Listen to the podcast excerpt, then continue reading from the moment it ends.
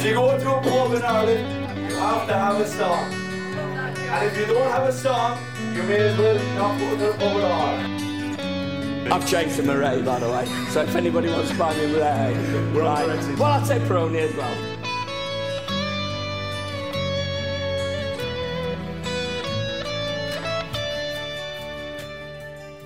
Welcome, uh, ladies and gentlemen, for our second offering of uh, COVID 19 to your ears.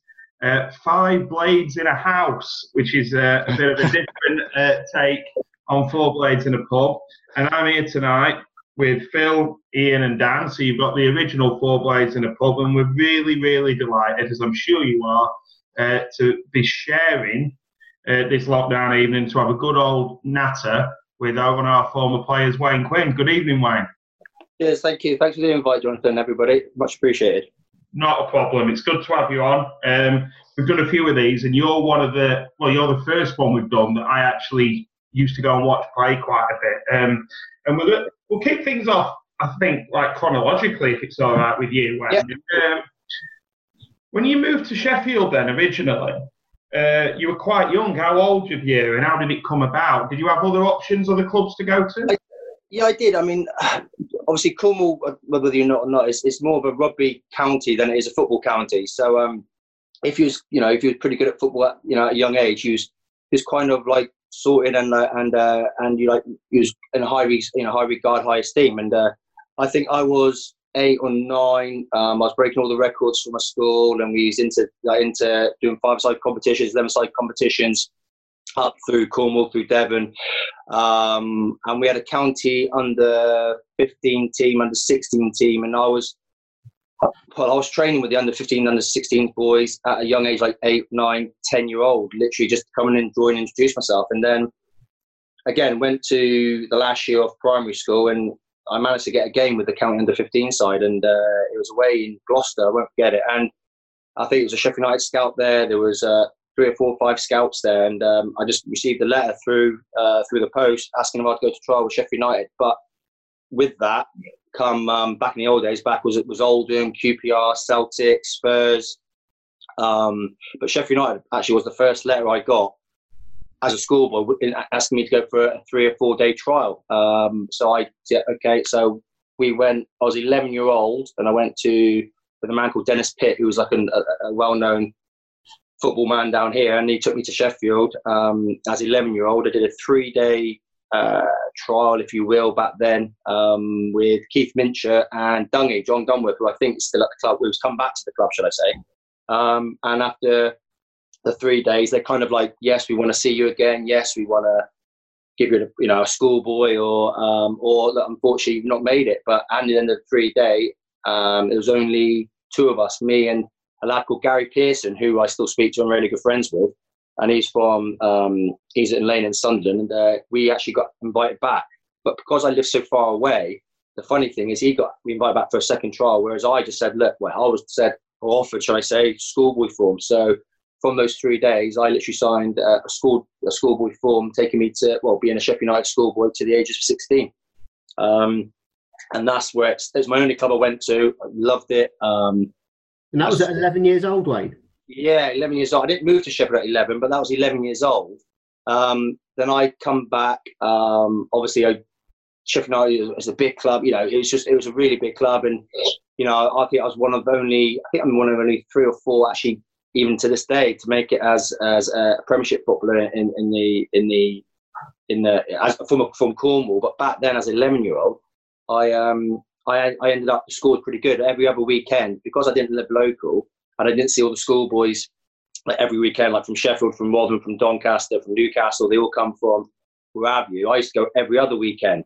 Um, and if we never had a game or anything, I used to train with the apprentices. But back then, as 11, 12 year old, and I have to say, this is under my heart, I want to be a professional footballer. But the first live game I ever saw was at Bramall Lane. It was at Bramall Lane. It was a night game against QPR um, and I think it was against, I think Vinny Jones was playing at the time. You know, I'm not 100% sure. Billy Jones was, but Dave Bassett was the manager because Dave Bassett gave him my, my professional contract. And I used to travel by myself. It would never happen now, but I used to go on a train at Penzance as an 11 year old, as a 12 year old, and literally go all the way to Sheffield by myself as an 11 and 12 year old.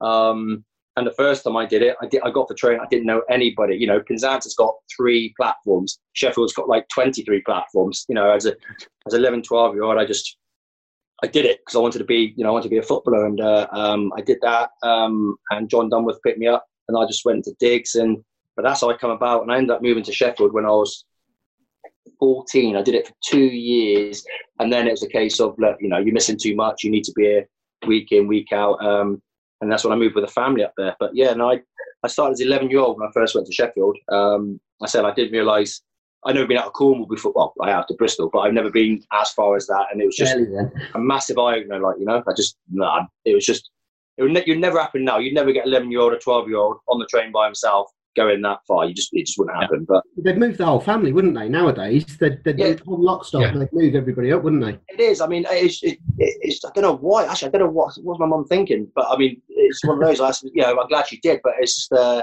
but as it what the best about that is is is the family that I went and stayed with. uh, It was Anne Robertson and Tony Robertson on um on Salty Lane.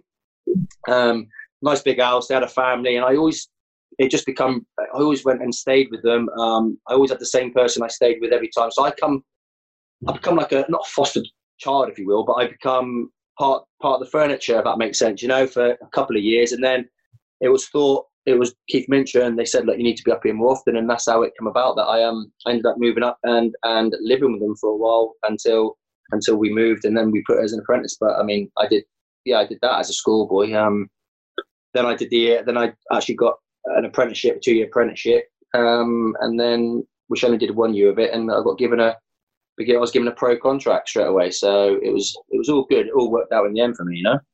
And it was Dave Bassett who gave you that pro contract, Wayne. Yeah, it was Dave Bassett. Yeah, Dave Bassett, Geoff Taylor were there. Um, I, I, say on Twitter, I'm not, I don't do Facebook, but on Twitter, and I, like Greaves, he was a kit man. Frenchie was there, the physio, um, and that was about back when all the, the lads. Because I used to train with a lot of apprentices, like Graham Anthony, who was there, but he went to Carlisle. He was. I lived with him for a while because, and that's the thing as well, uh, that because I was young and my half terms down here, and my summer holidays to a point were different to yours up country.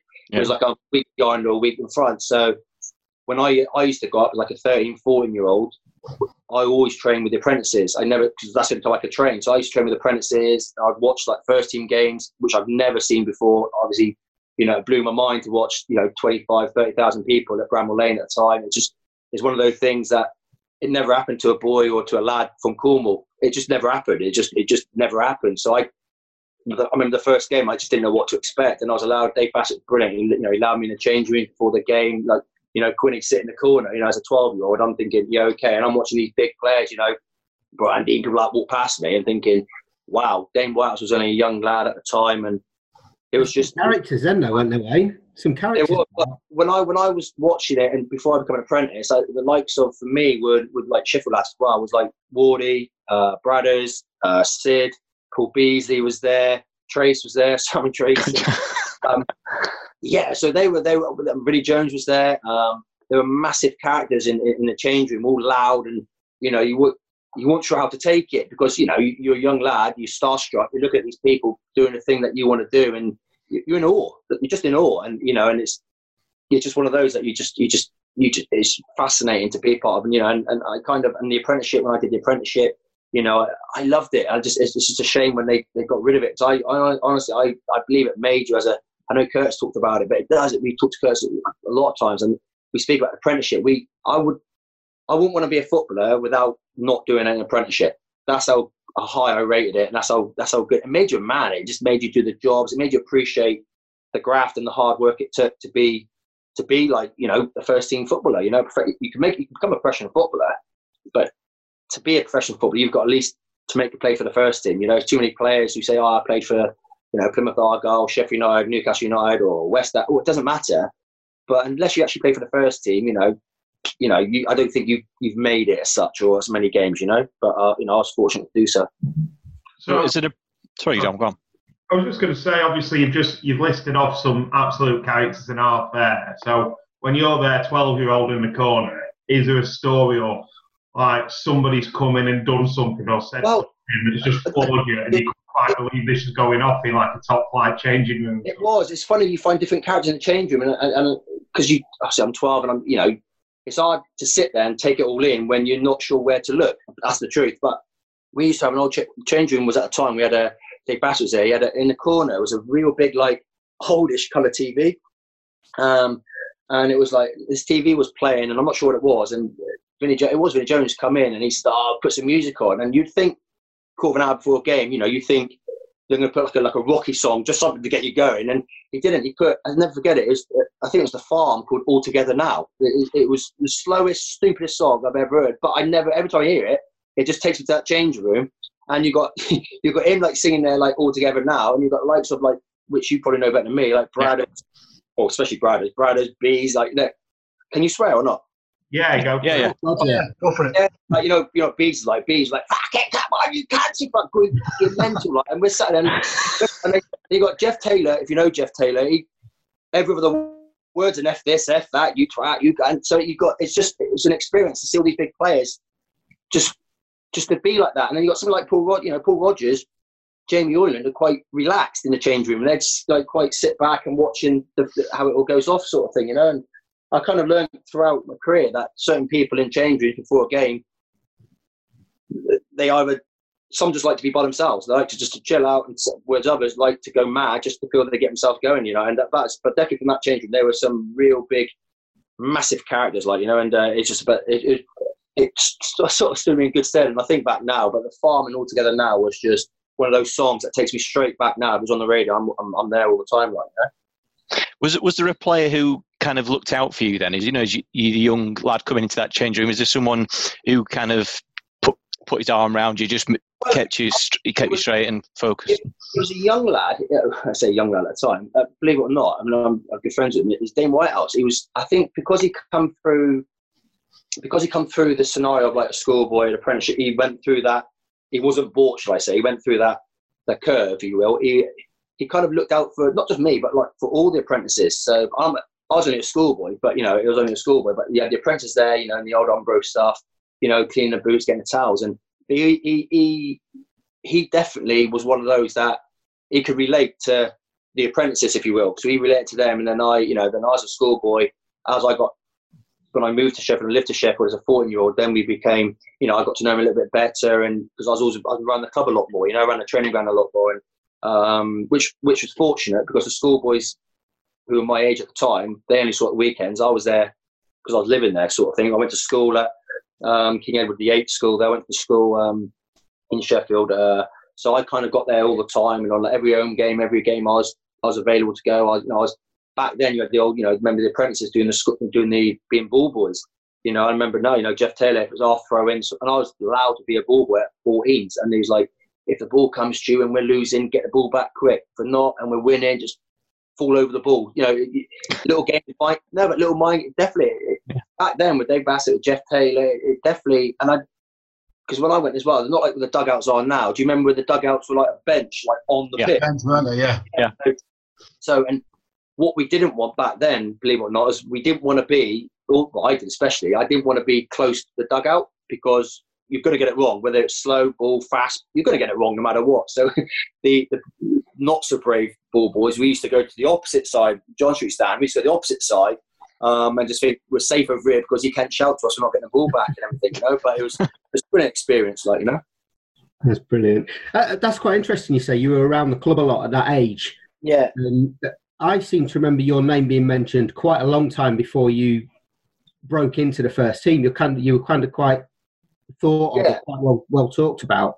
Yeah. How did you go from being that kind of person that was around the club a lot to being a, a in and around the first team itself and actually getting into the first team? It was, I was, because I, was, see, went from the, when I was a, so when I was a, when I was an apprentice, I was, I was, um, I was like, skip, I was captain and skipper. I I played centre midfield as an apprentice as it goes. I played centre midfield and my name was getting played and I was like, I got given a, pre, uh, a pro year early.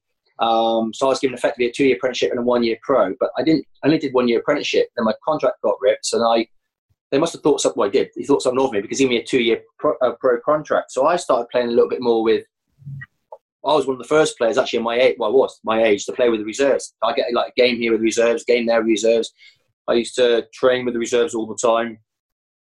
Now and again, I'm not so much now, but back then the first team, if there's a player injured and need to make numbers, I was always like encouraged to play with the men. Effectively, I was playing, encouraged to play with the men, and um, and that's what happened. And um, I played a lot. I played one season with the reserves quite often as it goes, um, and I never actually got my break, but I was always around him. And I think, honestly, Phil, I honestly think it's because I was left-footed. I, you know, I, I got a decent left foot to be fair, and, and you know, I was always encouraged. You know, even like I think I told a story. You know, like when I went to Newcastle, but I used to get asked quite often to what's playing after training. Like, can you feed me? Quinny, can you feed me? Can you like ping balls, whip balls, cross balls? I was always always I was like trying to practice, and I always got you know I was in, my name was bantered about because I think it was just I was I had a good left foot, you know, and I was playing for the reserves quite a couple of years, and then it was when Adrian Heath left, not Adrian Heath, sorry, I made it up. It was when um I can't remember who left when Nigel Spackman um when Nigel Spackman coming in. He Howard Kendall. Howard Kendall. Howard Kendall, and that's it. exactly well at Hutch there. He had Sid there. You know, he had them all. Then I was got on well. I've got on well with Howard Kendall, but he he liked older players. He liked players you know who he's had before. He liked you like the characters in the changing room. I was quite quiet as it goes. Um, then um, I, I, was I was I was like that sort of person, that sort of player. I was like under the spotlight. I was used but not used. I used to travel with the first team quite a bit, but I was never used. But Nigel playing with Nigel Spackman, and Nigel Spackman took a bigger role on in coaching um, the reserves and being being a part of a bit part for the first team. And he must have seen something he liked because when Howard Kendall left and Nigel Spackman got the, the job that year, that season, he pulled me to one side and he said, "Look, I expect big things. I've, I've seen you a year. I expect big things from you this year. Um, you know, keep head down, work hard in pre-season. You'll have a, you know, I, I think you got a chance of, of, of, playing first team football this season. And it was, that's how it come about. So that gave me, that was my first day pre-season training. It just gave me a massive like, wow, like pat on the back, like you know, my shoulders were back, thinking I've got a great chance. And I remember at the time, Chris Short, he was so fit. Chris Short was so fit, and I just thought yeah. my, my goal was to just stay with Shorty, stay with Shorty, stay with Shorty and I was. I was a younger part of the family, but just stay with Shorty, and and he got me through that pre-season just for fitness. And then we went on tour to Norway. I played a lot of reserve games, Stocksbridge, Matt lots like you do. Then we went on tour. The first tour we went was to, to Norway, and I ended up obviously being the young lad to go. So I went to Norway, and um, and I played every game. And to be fair, then what happens then? The first team, say the first team, like the, the bigger characters, you know, like all the old guys like Wardy, Don Hutchison at the time, you know, Dave uh, Sid, David Holdsworth, Nicky Mark, who was bought. They sort of like taking on, get me involved with the first team if that makes sense. to the training, and I, you know, I felt part of it. That's that's the truth. I felt part of it. I felt, oh, I've, you know, I've got a chance here, and um, and that's that's how it come about. So I did really well in Norway, and then, but it was also it was a weird one because a lot of players left, but like Nigel Spackman brought in some like really big names, especially Brian. They brought in some really big names and, and big characters to to to for what he needed to come on, and I was to this day, I was so fortunate to to make my debut. And sorry, make my debut, but to as much as I love my debut, I loved the six weeks prior to my debut because I got to know certain players that and now they played, and it was just one of those that you know we know that the players that he brought in, but it was just one of those that that's why I went from the Premiership to reserves to the first team because Nigel Spackman got the job. I think you know I'm not saying I wouldn't have made it, but him knowing me for a year, he kind of saw what I could and what I couldn't do, and I think that you know that helped me. You know. So didn't half help you, didn't it? You never look back. So your your debut was for me anyway. Yeah. I'll remember for a long time. It was mm. a, a, tremendous game of football for many reasons, yeah. for many memories and, and, people that played in it. But what was it like to be part of that game? I'm talking Obviously, about Sunderland at home, by the way. So yeah, yeah, Sunderland. Yeah, Sunderland. And, you know, it was. It come about because it was obviously I found out on the we played on the Sunday and I found out on the Saturday and I there was inklings during the week that I could be involved in. And I just remember, you know, I wasn't nervous. I, I, I thought, nah, Gaff ain't gonna play like you ain't gonna play me. I'm not. It's a, you know, Sunderland just been relegated. It's a be a full house. You know, we got Dino coming back. Raz, you know, we didn't know nothing about. What nobody knew nothing about. You know, Paul McGrath was there. Nicky Marker, Pat. You know, Sid was playing. Anyway, Jan Fjortoft come, and I thought, I'm not gonna play. You know, you've got oh, too many, you got too many people on the bench, like you know, sort of thing. And you know, I was happy, honestly, to go on the bench, and it was after training, and uh, that's when I was going back earlier. So I got a phone call from um, not just well from the gaffer at the time, and it was Saturday evening. He says, "Look, I'm not sure what you're doing, but prepare right. I'm going to tell you now. I'm the only person I'm telling tomorrow's team is is you because um, the gaffer he always, well, not just Batman, always revealed the team an hour and a half before, so we never did. But I knew the night of the game because he said it's a debut, but just treat it like a normal game. You deserve to be here, and that's how it came about. So I, I didn't sleep. That's the truth. I didn't sleep. It's just prepare right. I didn't. You know, I ate the right things, but um, I didn't sleep. And then it was um, turned up to the game, and you know, I walked in. You know,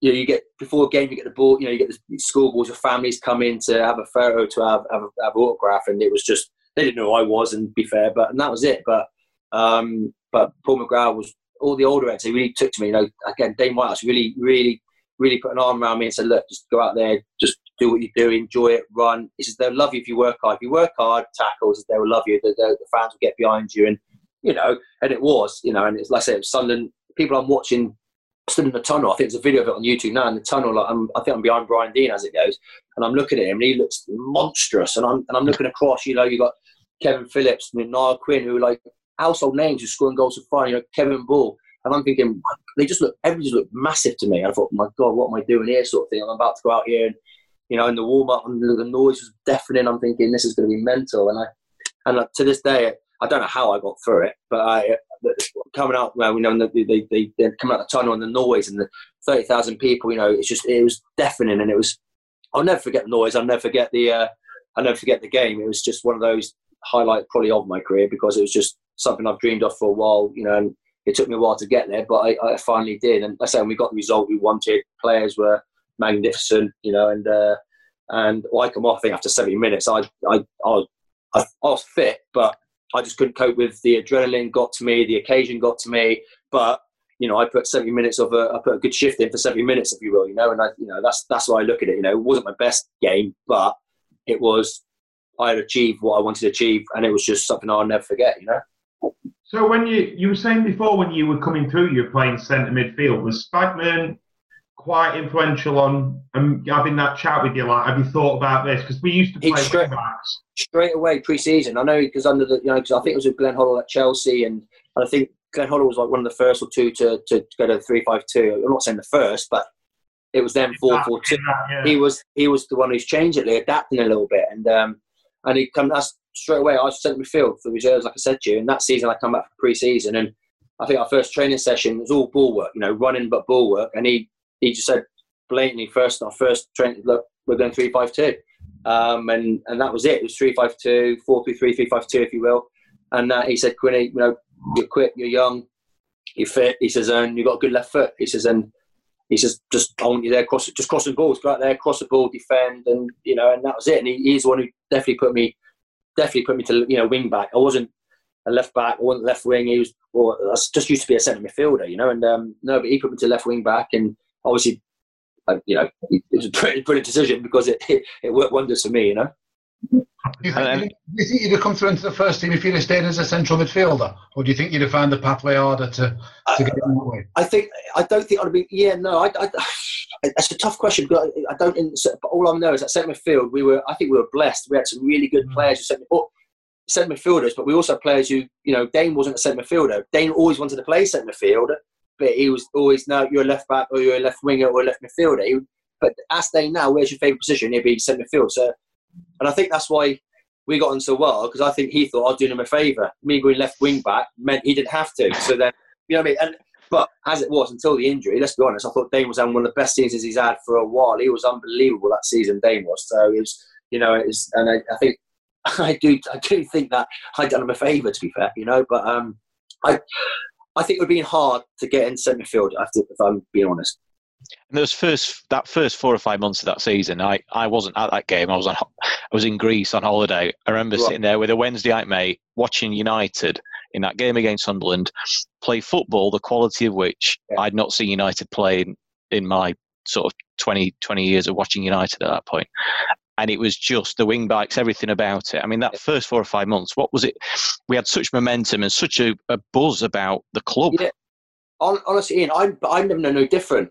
I, yeah. I, come, I, think, I thought it was, I said, I, was, I said to you earlier, I was blessed. I, I couldn't believe how lucky I was. I'm, I thought it was a norm. Honestly, that's the yeah. truth. I'm, you know, you've got players who've, who've fought relegation, who've, you know, been not such a good team. You know, you've got players like that around the team. And like Dane has been like ups and downs as a Sheffield. I'm just saying that your local player. And I thought it was a norm. I thought, this is, I thought this is easy. I thought, look, I look around, I look around at the change room thinking, look at all these players we got for the first four or five months. We're going like, I mean, I remember now, we, Sunderland 2 2 1, I think it was, or 2 0, sorry. And we, we bat, genuinely, we battered them. They never had a kick. We, we, bat, we, we played them off the park. Their Premiership team come down. We played them off the park. Then I think we went to Wrexham on a Tuesday night. I think it was away in the cup.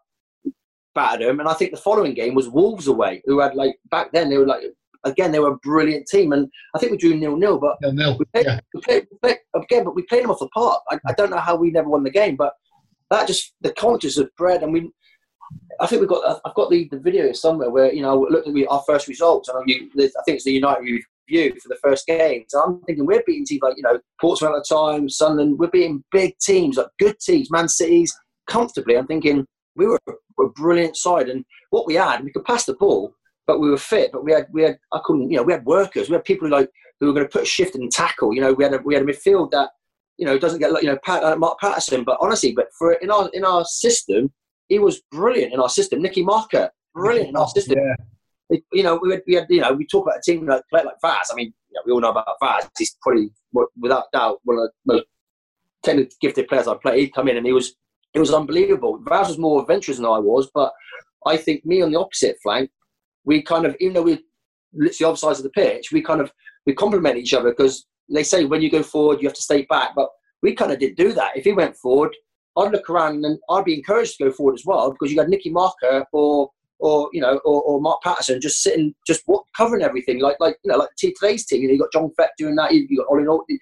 So it works, you know. And we were just you got Dane Wise getting in the box. You had Jan, you had Dino. You had, we had people who could score. But what we had ultimately was was a team that could defend. I think we did we didn't concede many goals at all. We we scored a lot. We just didn't concede, and it was for me it was the norm. You know, we had we had a team that was you know genuine was a fucking good team. And like, you know, I, I asked the question, you know, if we had that team, absolutely. We we still made we still made the playoffs. And we like okay, we lost to Sunderland. We beat them at home in the first first leg, but we still got to the playoffs with with a team that wasn't with let's say our best players, but we still Yeah. got there. Imagine if we had our best players.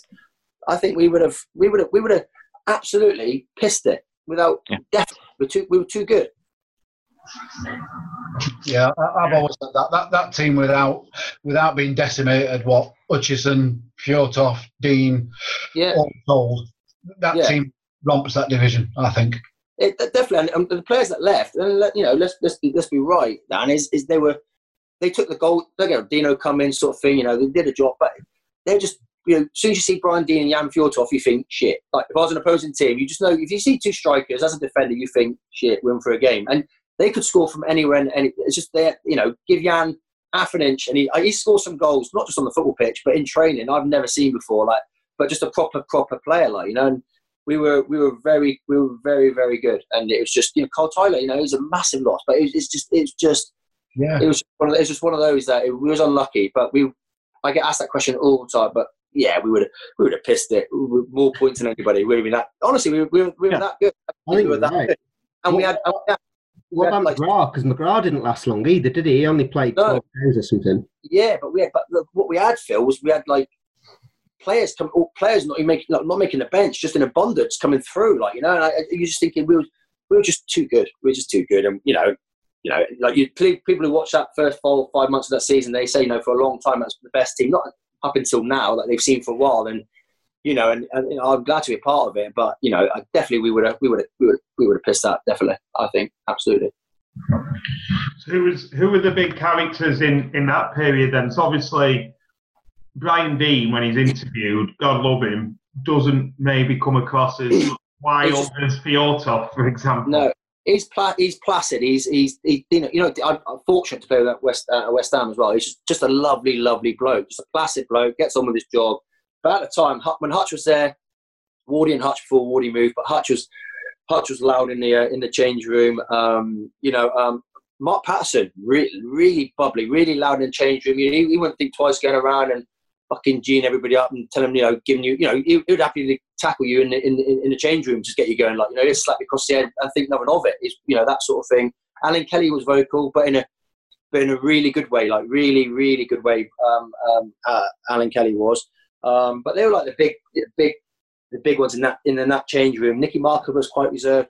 Vaz, I don't think he spoke at all. To be honest with you, Vaz was just one of the people just sat in the corner and but he didn't need to. You know, he just he was that good. He didn't need to speak. But um, What was Um, McGrath like in the changing rooms? Like? no, quiet, just really reserved, really quiet, but really quiet. But I, the, the funny thing is, like you know, I always thought it was a myth. Like Paul McGrath never never trained or he never He never did a warm up before a game, and he, you know, he trained. He come in for his cup of coffee on a Tuesday and a Thursday, but that was about it. He never put his boots on. Um, but on match days, especially at home, and it's again true story. We'd be out there doing a warm up, so he'd come in there. We'd rock up. You know, if it's a three o'clock kickoff, you know, we'd rock up at half past one, quarter two in a shirt and tie. You know, do the the the the, the, the sponsors meet the greet and all that, and he would come in, he'd have his coffee, cross. He always sat with his legs crossed. Always had his legs crossed. Sat with his legs crossed, just sitting there, being there, seeing it, done it. We'd get changed. He'd be sat in his suit still, watching TV. We'd go up for the warm up. He'd be still sat in his suit, and then I kid you not, we'd come in after like quarter three for a like he'll be just coming out of the bath with his towel around him, shampoo in his hair, like bubble bath all over him at quarter to three. Sit there, um, like Gaffer's giving his team talk. He'll be getting changed ten to three, five to three. He'll go out and he'll go out and play football, and that's no word of lie. He would be in the bath at quarter to three, getting out, and he'll just go and play ninety minutes in front of thirty thousand people, not think nothing of it. Pick up the man of the match award, and then come back in the change room, have another shower or bath, get changed, and go home. And we won't see him until Tuesday. That's that is what it was like. He was he was that good. It was that good. He didn't need to. He just didn't need to train. He was that good. I mean, you remember Sunderland? You know, Kevin Phillips and Niall Quinn. I, I honestly don't think because they were probably behind Deane and Fjortoft. They were probably the, the, the, best two strikers in in the in the division at the time. And I don't think I don't think Maka broke sweat that game. He just he did not break sweat. He was just oh, just Rolls Royce. Just he was just covered everything. You know, I watched the game back and he, he just covers everything. He don't look to pass the ball long. He just he just didn't break sweat. He's he was that good. That and that age as well. So what he was like in his A day, I I'd only imagine. I think it might have been that game where I think it might have been Phillips running towards him and, and kind of weaving one another. McGrath kind of just stood there, stood there, stood there, yeah. and just walked and just walked off with ball. And Phillips kind of went. He did, he, he, and he did that did that quite often, honestly, Dan. He did that. You know, you're running at him, and he run. He like he runs. Along, that's what he does. He used to run alongside players, but he used to usher them to a corner. so he, he just ushered them to a dead end. And then when he went looking, and the players thinking, "Where can I go?" He went, "Oh, I like the ball." Then it was that. It was just genuinely that good. It was. It was that good. Like really that good. That good. So, um, what what, what do you think? Who do you think? Like then, I know we talk about we've, we've already touched on it, but I think it'd be good to get like a definitive player. Who that we lost? Do you think was the one that really cost us? Was it McGrath? Was it Deane Fjortoft? Was it when Whitehouse got injured, etc.? Like you know, it's accumulated things. I mean, all all everyone, every one of them was like you know, as much as Deane going and Fjortoft for going, you know, and I say to like you know, it was even I think losing losing Sid was a was was up there with being a massive blow because he knew what it was to be a Sheffield lad. He knew he was. Yes, you had Nicky Marker and Mark Patterson, but Dane was like he was like he was the engine. He was the engine room. He was the one who'd like if we were nil nil, he'd be like, "Come on!" You know, he was the one who'd grab you and like he would grab you. Like you knew from him, he'd like he'd lose the plot a little bit on the pitch. You know, he'd tell you himself. He wouldn't think two minds of swearing and you know, I, you know, his shin pads. He roll his shin pads. Instead of putting the socks up, he'd put his socks down and say, right, come on, I'm ready for a fight sort of thing. He was the one, I think losing Sid was, as much as Deane brought us together, you know, and I, also with Jan, I just think, I just think we had to get the ball to those two to, to, to be an influence, if that makes sense to you, you know, from the top end of the pitch. But I think mm-hmm. Dane was, Dane was a massive blow because, like I say, he was a, he was a blade, he was a Sheffield lad.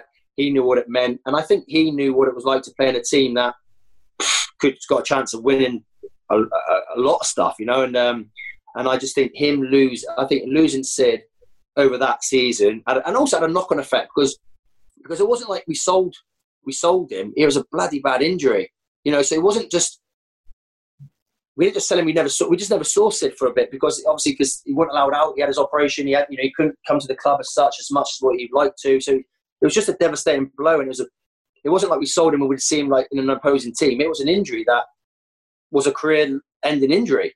So that had a massive knock-on effect. To think if that could happen to him, it could happen to us, and it kind of it, it kind of like stunned you a little bit. And I think so. Of all of it, I honestly think as much as it, it killed us losing, you know, you know, Deane and and Jan and that, I just think the bigger knock-on effect would definitely have been losing Sid because of because of who he was in the change room. You know, he was a life and soul. He was a bouncy one in the change room. You know, he had that Yorkshire twang that you know that, that, that the Sheffield lads you know that they've got sort of thing. And I just think losing him, it, it affected us a little bit, you know. And it was, Was there any bitterness, Wayne? Sorry, was there any bitterness towards Gareth Ainsworth from the players? Yeah. at the time? Yeah, He's yeah. still hated now amongst fans. No, he's still a, not just not by the fans, by by by by all the players I know of. Because it was if it was, like, I think I think what it is, Phil. I think footballers they respect you if, it, if it's a career tackle and it's and it's it's a fair attempt. It's, it, it, it's a tackle that's gone wrong. You can accept it. I think because that's part and parcel of, of of of being a footballer. Because it's hard work being a footballer. Or it's hard work becoming a professional footballer. And to be taken away with like a, a fucking cowardly tackle or a shitty tackle. Coward challenge, wasn't it? Yeah. It is it, for, for for you to be taken away, uh, for for your career to be taken away by a player that was a shitty, cowardly tackle. For you to have not play football ever again, but for him to go on and have, and let's be honest, as a player, but even as a manager now at Wycombe, you know, for that to carry Yeah. on, for him to he's had into the FA Cup run and to winning the league and the promotion, what have you, but he's still got career in football. And I know that if I was Dane, I know that if, if that football, if that tackle was to stop me and blunt me, then you'd kind of you think football done you it's done you bad, if that makes sense. And you kind of think, I just want to be involved in football no more. So I can understand why because they didn't come to the club for a while, and it just didn't come to the club for for a long, long time. And I, but I know why because he's he's seeing things and he's, you know, he he can be a part of it ever, and it's just that's got to be the hardest thing. It's got to be the hardest thing of a cowardly tackle. Uh, it's just because he was, and he's probably I said to you, you you know a lot before I did, you know, players wise, but I think he was having probably one of the best seasons of his life because he was that good. He was- Brilliant, he-. Yeah, he was. Was- outstanding in the middle that season. He really he was. bossed the midfield. He bossed the midfield. He not only would he score goals, and he was scoring a lot more goals. I think he trusted the players around him. You know, in, in respect of again having like a left footer, like having me on the outside of him, of being a you know he can open up being a left footer and he can pass to me. Whereas Dane was always, if he ever opened up, usually where he's playing, he was always to the touchline. But mm. I think me playing there next to him, he had the freedom to say, "Thank God for that." And I think me and Dane genuinely, we worked really well together. Like you know, we he kind of knew what I was doing, and we, you know, we, we picked up on it, you know, and that, he become a really good friend of mine, a really good friend of mine. So, um, Chris Wilder came in that season on loan. Do you, do you did, remember yeah. much about that? And did he? Was it? Was he Well, it- another another Sheffielder in the dressing room? It was Tufty was loud, but do you know, and, it, and he'll tell you the same. But I saw Tufty more down the nursery tavern. Be honest with you, I, on a Sunday. I did. I, I, I knew Tufty because Tufty, when I was a schoolboy and apprentice, Tufty was like a young lad in the change room. So he wasn't as boisterous as loud. He was with like the Bradders, the Wardies, you know, in the back in the day sort of thing. So Wardy was quite, um, Tufty was quite, he was loud, but in his own way, but he's quite reserved, if that makes sense, you know. And uh, but he, I knew of Tufty like most weekends because I knew he was a Sheffield United fan. I think you know he was, he still playing a bit. I think when Halifax and he's at Bradway, he did all that, you know. And I used to see him playing. we had many a game on the three quarter table in the back of nursery. To be honest with you, me us lot, me and me and Tufty. He would be with his Whip was there. He'll be with his gang getting drunk. I'll be there with well Curtis and my gang getting drunk, and it would just and that's how it come about. But I know, but then he come in that season, and again he bought like he bought his Sheffield, he bought his, and he, Tufty was a good player technically. I thought Tufty was a really good player technically. You know, he had a really good right foot. You know, and uh, he was just a really good player. And he come in and you know he had that he had that, that spirit of being a Sheffield United you know supporter that you know, and he was loud in change rooms and you know he got on really well with like Dino at the time, and it was one of those. It just he clicked a bit, you know, Tufty, because he, he knew the people. I think you know um, in the backroom staff because I do used to do a lot as well. I used to go with Mary and Sue, the you know the laundrette. You know, I used to give Rooks in the ticket office, Johnny G. You know, amount of times I'd I finish training or I finish a game and I'd go and have a coffee with them. You know, Mary and Sue, or I'd go in the um in ticket office and to see all you know, Rook's mother was in their time, Susan. So I used to see them all in there, you know, and Dave, uh, Dave used to come down and I used to sit for an hour, have a cup of tea. And then, but Tufty used to do that.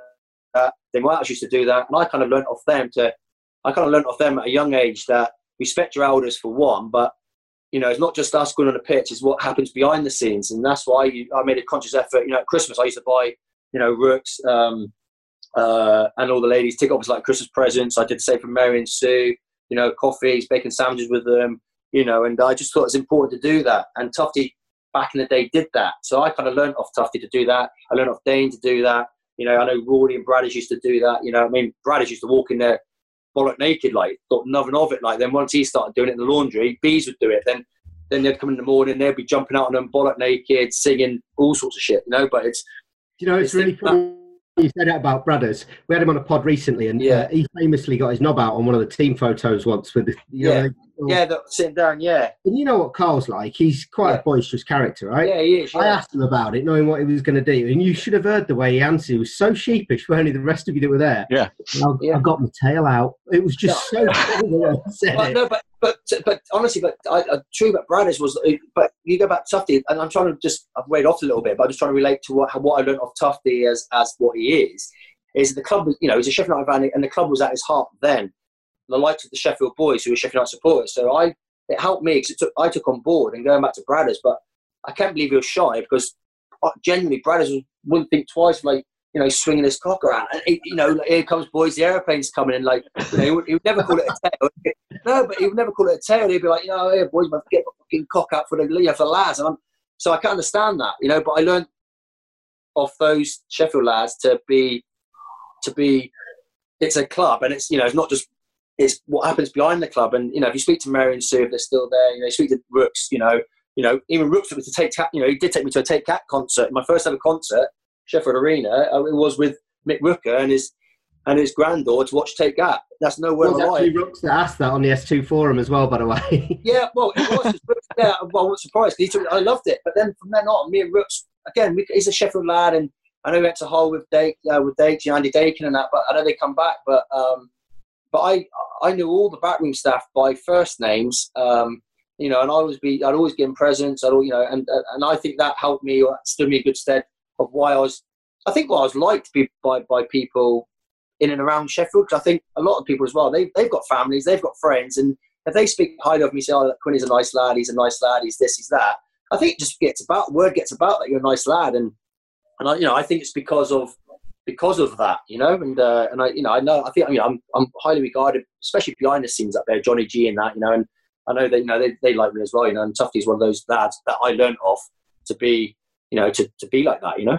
What what I find really interesting about that, and I was going to ask if you spotted him being potential future manager, but one of the things Wilder said a few times is he has his fingerprints all over the club, and He does. kind of rings That- that- what you said. That's kind of, Understand that, don't I?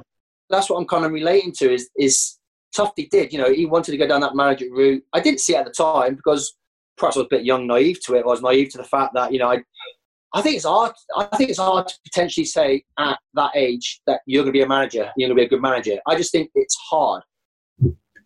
But what I will say is what you just said there about you, you got he's, he's got the he's got the he's got the beat he's, you know he's got Sheffield United's heartbeat at, the, at his heart. He has. He, he really understands. He knows what buttons to push, what you can, what you can't do.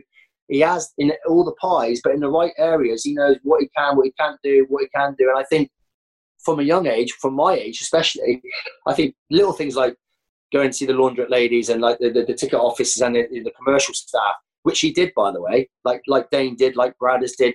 I think he knew that that is gonna that's gonna help him in the years to come. That he knows how it all those little the jigsaw puzzle works, and he can get the best out of a department by being that person. You know, like he ain't like um the gaffers come like Tufty's come back to the club. Is like oh like Chris has come. I bet he- uh, Chris has come back home. Chris has come back home because it is a case of that's where he has. He has gone back home because he it's like a second home because he gets how it runs. You know, that's exactly how it is.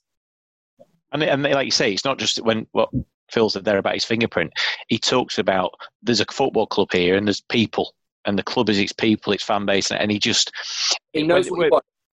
He knows Yeah. what the you know, fans want. He knows what style of football the fans want.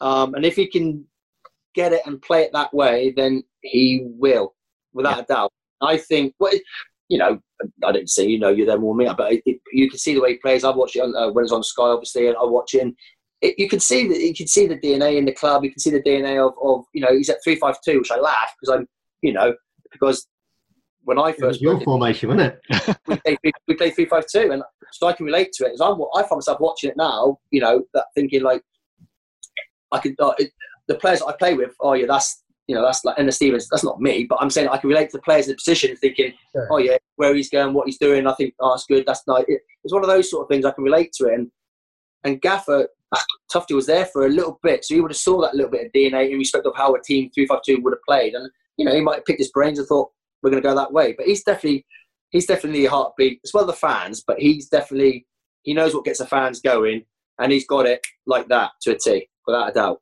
I'm not saying he couldn't go to another club and do the exact same thing. I'm not saying he couldn't do that because he probably could. I'm not saying that, but has he got potential to go to be an England manager? Absolutely, because he knows what the fans want. He's passionate. Ask any fan, have a manager that loves your club and is passionate. You cannot go wrong. I don't. You just can't go wrong. That's and he's he's he's he's got it all in front of him, and he will be one of the best managers without shout in years to come. I, have got no hesitation in that. I mean, talking to managers, I mean, I guess that season obviously started off so brilliant under under Nigel, and then yeah. obviously he left. I mean, how yeah. how how big a blow was that for the players? And obviously Steve Thompson stepping in and keeping the momentum going. It was. It was. Yeah, Gaffer leaving was hard, especially on me because you know I, he, had a soft spot for me, but he had a team and the players respected him, and I think once you sell three of your best players behind, and then losing Dane, but behind your behind your back, he, he can't. As much as he wants to stay there, he he can't stay. You know what manager would stay there for that reason? It's difficult for him to stay there because what else is going to happen? You know, for you know, he said, look, we don't want to sell these players, but they said, so what else is going to happen in the, in the, in the long run? So he was always going to leave after that happened. And uh, you know, Thomas come in. Thomas was like backroom staff. Thomas come in. You know, he played for United. He was loud. He was brash. But I have to say, I have to say for Thomas that he he didn't he didn't tinkle too much. He just he didn't tinkle too much. You know, he had to bring the players that you know he brought in, sort of thing. Who like you know Dean Saunders come, Deza come, Fordy come. You know, he, he was he was dealing the hand he was dealt, and I think he did the best of a bad situation because you know by his own admission he didn't want to be a manager. If he if if Nigel Spackman could have stayed there, he would love to be in the position he was in. But he just he was he was dealt about it. He wasn't dealt about and that he had bad players. He was just dealt. Yeah. He knew he, he wasn't he wasn't a yes man, but he might as well have been a yes man in respect of you know the the, the hand he was dealt. And he was but in a kind of no-win situation, wasn't he? Like you say, inheriting it, with the it, start we'd made and everything. Yeah, and he, you know, the called Sheffield United first team manager, caretaker manager, if you will, is a brilliant accolade on his CV, albeit for the wrong reasons. But you know, and I think he did the best of. I think he did the best of a. Of a I've got nothing against Tomo. I think he he come in. He he dealt with a, the situation really well. The players liked him. There was no there was no bullshit. You know, I think clips on YouTube, you know, of him in the change room, and that's exactly what it was like in the change room. You know, he you know, he would swear, he'd cough, he'd, you know, he'd do all sorts to get you up and going. But at the same time, he had that side that he would, if you needed talking to, you know, placid like he would, and you know, and he didn't tinkle too much. That's that's what I will say. We, you know, okay, we went from two five two a couple of games to four four two, but that's through players. But he didn't over tinkle, you know, and I yeah. think he was, he was dealt a bad hand. That's that's where I'm. He got us to an FA Cup semi final. I mean, there's no taking that away, is there? No, he didn't. No, absolutely not. That's what I'm saying, Joe. I just think he, I just think he was. I, I like Tomo, and he, he, was. You know, he didn't tingle too much, and he. I thought he done really considering. I thought he was really good considering. I've yeah. said that wrong on Twitter. I think you know I speak on Twitter. I think he's just what he done was was really really good because he had some bad. You know, some you know, in that like four months, he had some. We had some big games. You know, mm, really yeah. big games. Yeah. Uh, the Sunderland both legs. You know, the Reading. Um, you know, the Reading game I think Sandy scored last minute. He made a couple of changes. You know, he had Curtis coming through. Well, not coming through, but Mozer was at the background. You know, so it's he had some big he had big, decisions to make. You know, the, you know the Graham Stuart. You know, the, those sort of players. They were there at the time as well. So he's. I thought he'd done really well considering. You know, and he had some. You know, he had some big. He had some big. Like Dean Saunders was a massive character in the change room, you know, and he had he had to, he was a brilliant character, but he had a massive character in the change rooms, you know. Graham Stuart Hutch was at the time, so you know, it's one of those. He, I thought he'd done really well. To be fair to him, that's what yeah. I definitely. So I guess as part of that cup run, obviously, I think just before the cup run, you scored your first goal for United, didn't you? Was it against Reading? Yeah, it was actually yeah, yeah. It's only what I can remember. It's the um, it's a volley actually. So I think yeah. I came out, I came put a, probably the sweetest ball I've ever hit. To be fair, um, and yeah, I've got a ball, and that was an unbelievable feeling as well. I think we, I think we are three 0 up anyway, so I don't yeah. think the keeper tried to be honest with you. But um, it's, uh, it was four 0 and uh, yeah, it went in the back of the net. It was probably you know, I should never forget that goal. It was lovely, and that's the thing. Making my debut that season was obviously an achievement, and I always wanted to score. And you know, I, Vaz was the one who did that as a wing back, I never got a chance to score, but you know, I did cross a few. But uh, but that was a, a, lovely feeling to score, especially in front of the Kop as well, which is a you know, I know it comes to the penalty, but to actually score a goal in open play was was was was you know one of my dreams, if you will, and you know, I was fortunate enough to do so. So I guess moving on from that to the Coventry Cup game. Yeah. Um, what a night.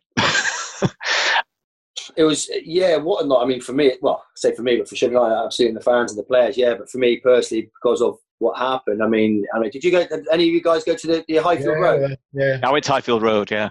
Yeah, I mean, we were lucky the first half, but second half, I thought we were we were in it. You know, and we got the goal. We I know Marcelo scored. We got the goal, and we could have nicked it at the end. To be fair, I don't know what Pete was doing at the end, but we could have nicked it at the end. I Highfield Road. But if, Katchouro in my- was better, didn't he? uh, yeah, he got, Yeah, he took it. He took it past the Ogrizovic and let Ogrizovic get back on him, didn't he? I don't know how. I don't know how we got. I don't know, how like you know, catch, like, Seventy-four-year-old Steve Ogrizovic. Yeah.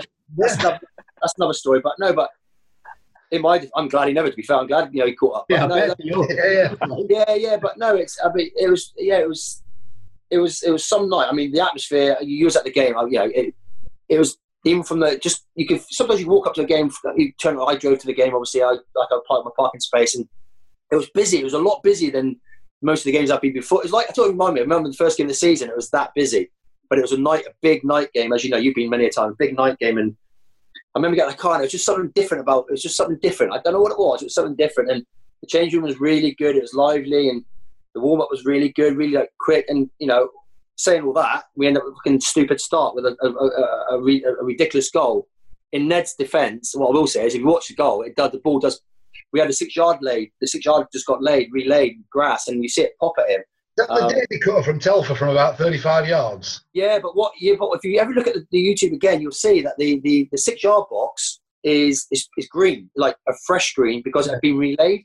So when he hit the ball, he's diving and it hits it and it pops up. kicked up, it? Yeah, it kicks up at him. So yeah, if you see that, it kicks up at him, and uh, that, we had a crap start, but we was never out of the game from that on. You know, we, we was always in the game, and I remember, you know, even the ninety minutes. I mean, uh, oh, I mean, we left it late, but you know, it was a corner. I think Moores, I know, forty or Moores put the corner in. I can't remember who put it in, and. Uh, I mean, let's be honest. I mean, David Holdsworth will never score a goal like that ever again. If he tried that now or back then, you know, he'd probably break his back. This sort of thing. It's, it's a one in a million chance that's going to go in, and you know, it was an unbelievable finish. But in all that, what you don't see, what people don't watch, was Roger Nilsen won a brilliant header. A brilliant header. He won a brilliant header, and it just fell to Roger, um, fell to Reg, and and um, and I think honestly, I think that goal. I know we won on penalties in the end, but I think that goal really, really knocked the stuffing out of them because in extra time.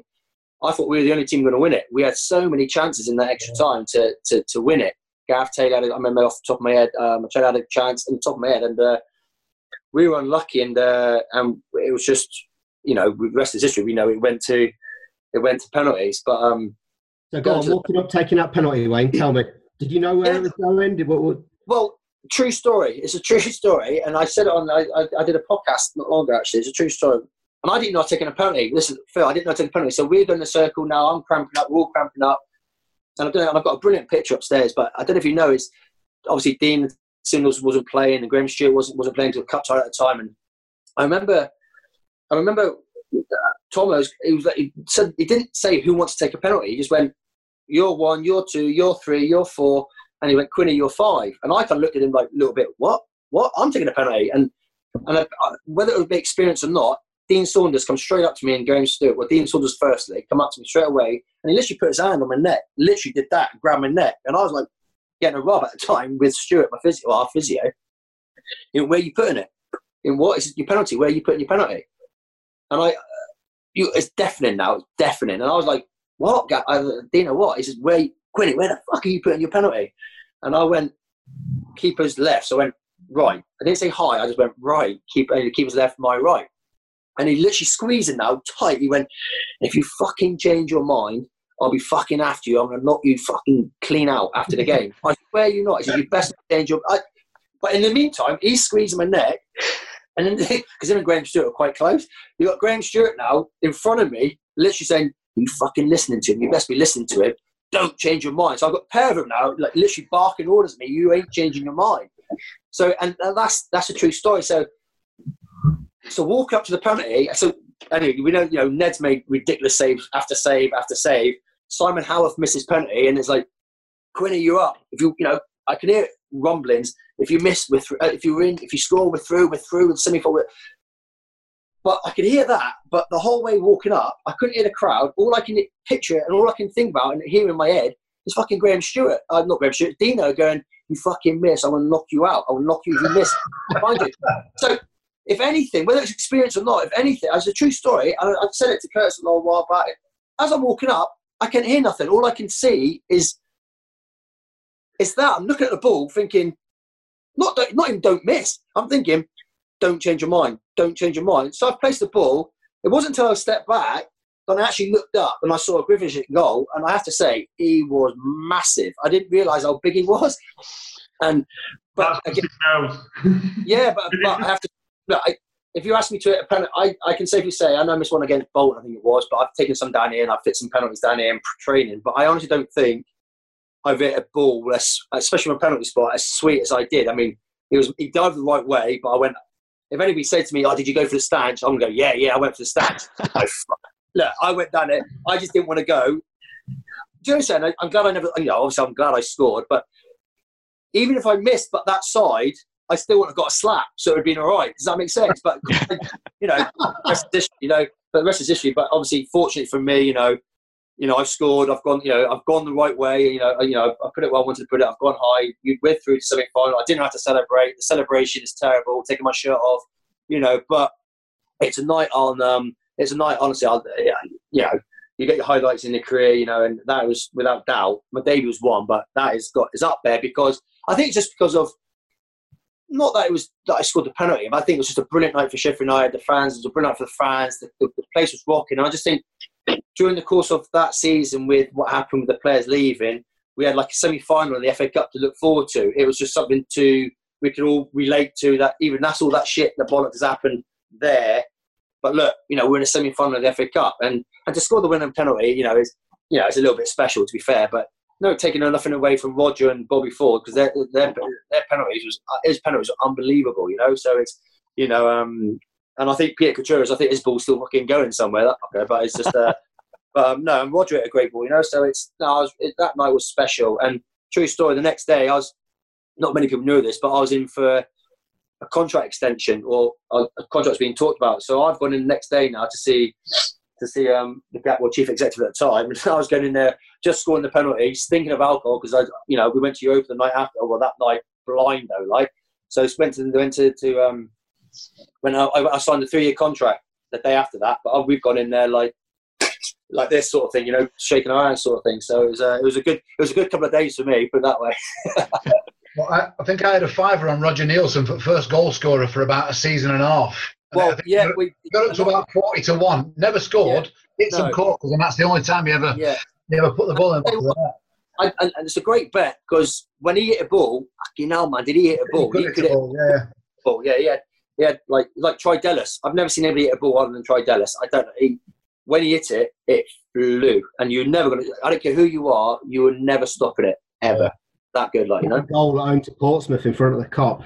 Oh, ah, that was. I, I, think it was on Twitter. Someone mentioned on Twitter, and I and I, I think I did put Portsmouth. I'm sure, and I thought it's Portsmouth, and I, I was, I was like, he was there, and I was like, met just beside him, and he's hit it, and before it's like a table like that, wham, and you just as soon as he hit it, you thought, if that's on target, I don't care who you are, you ain't saving it, and you know, it's, it was, it was unbelievable. It's a brilliant night for me, brilliant day, and you know, then the semi final was like, you know, it was one of those. It was just, it was a great. I, I just think it was a great a great night for for the club in general after the after like the, the turmoil of like that month, two month that we had, you know.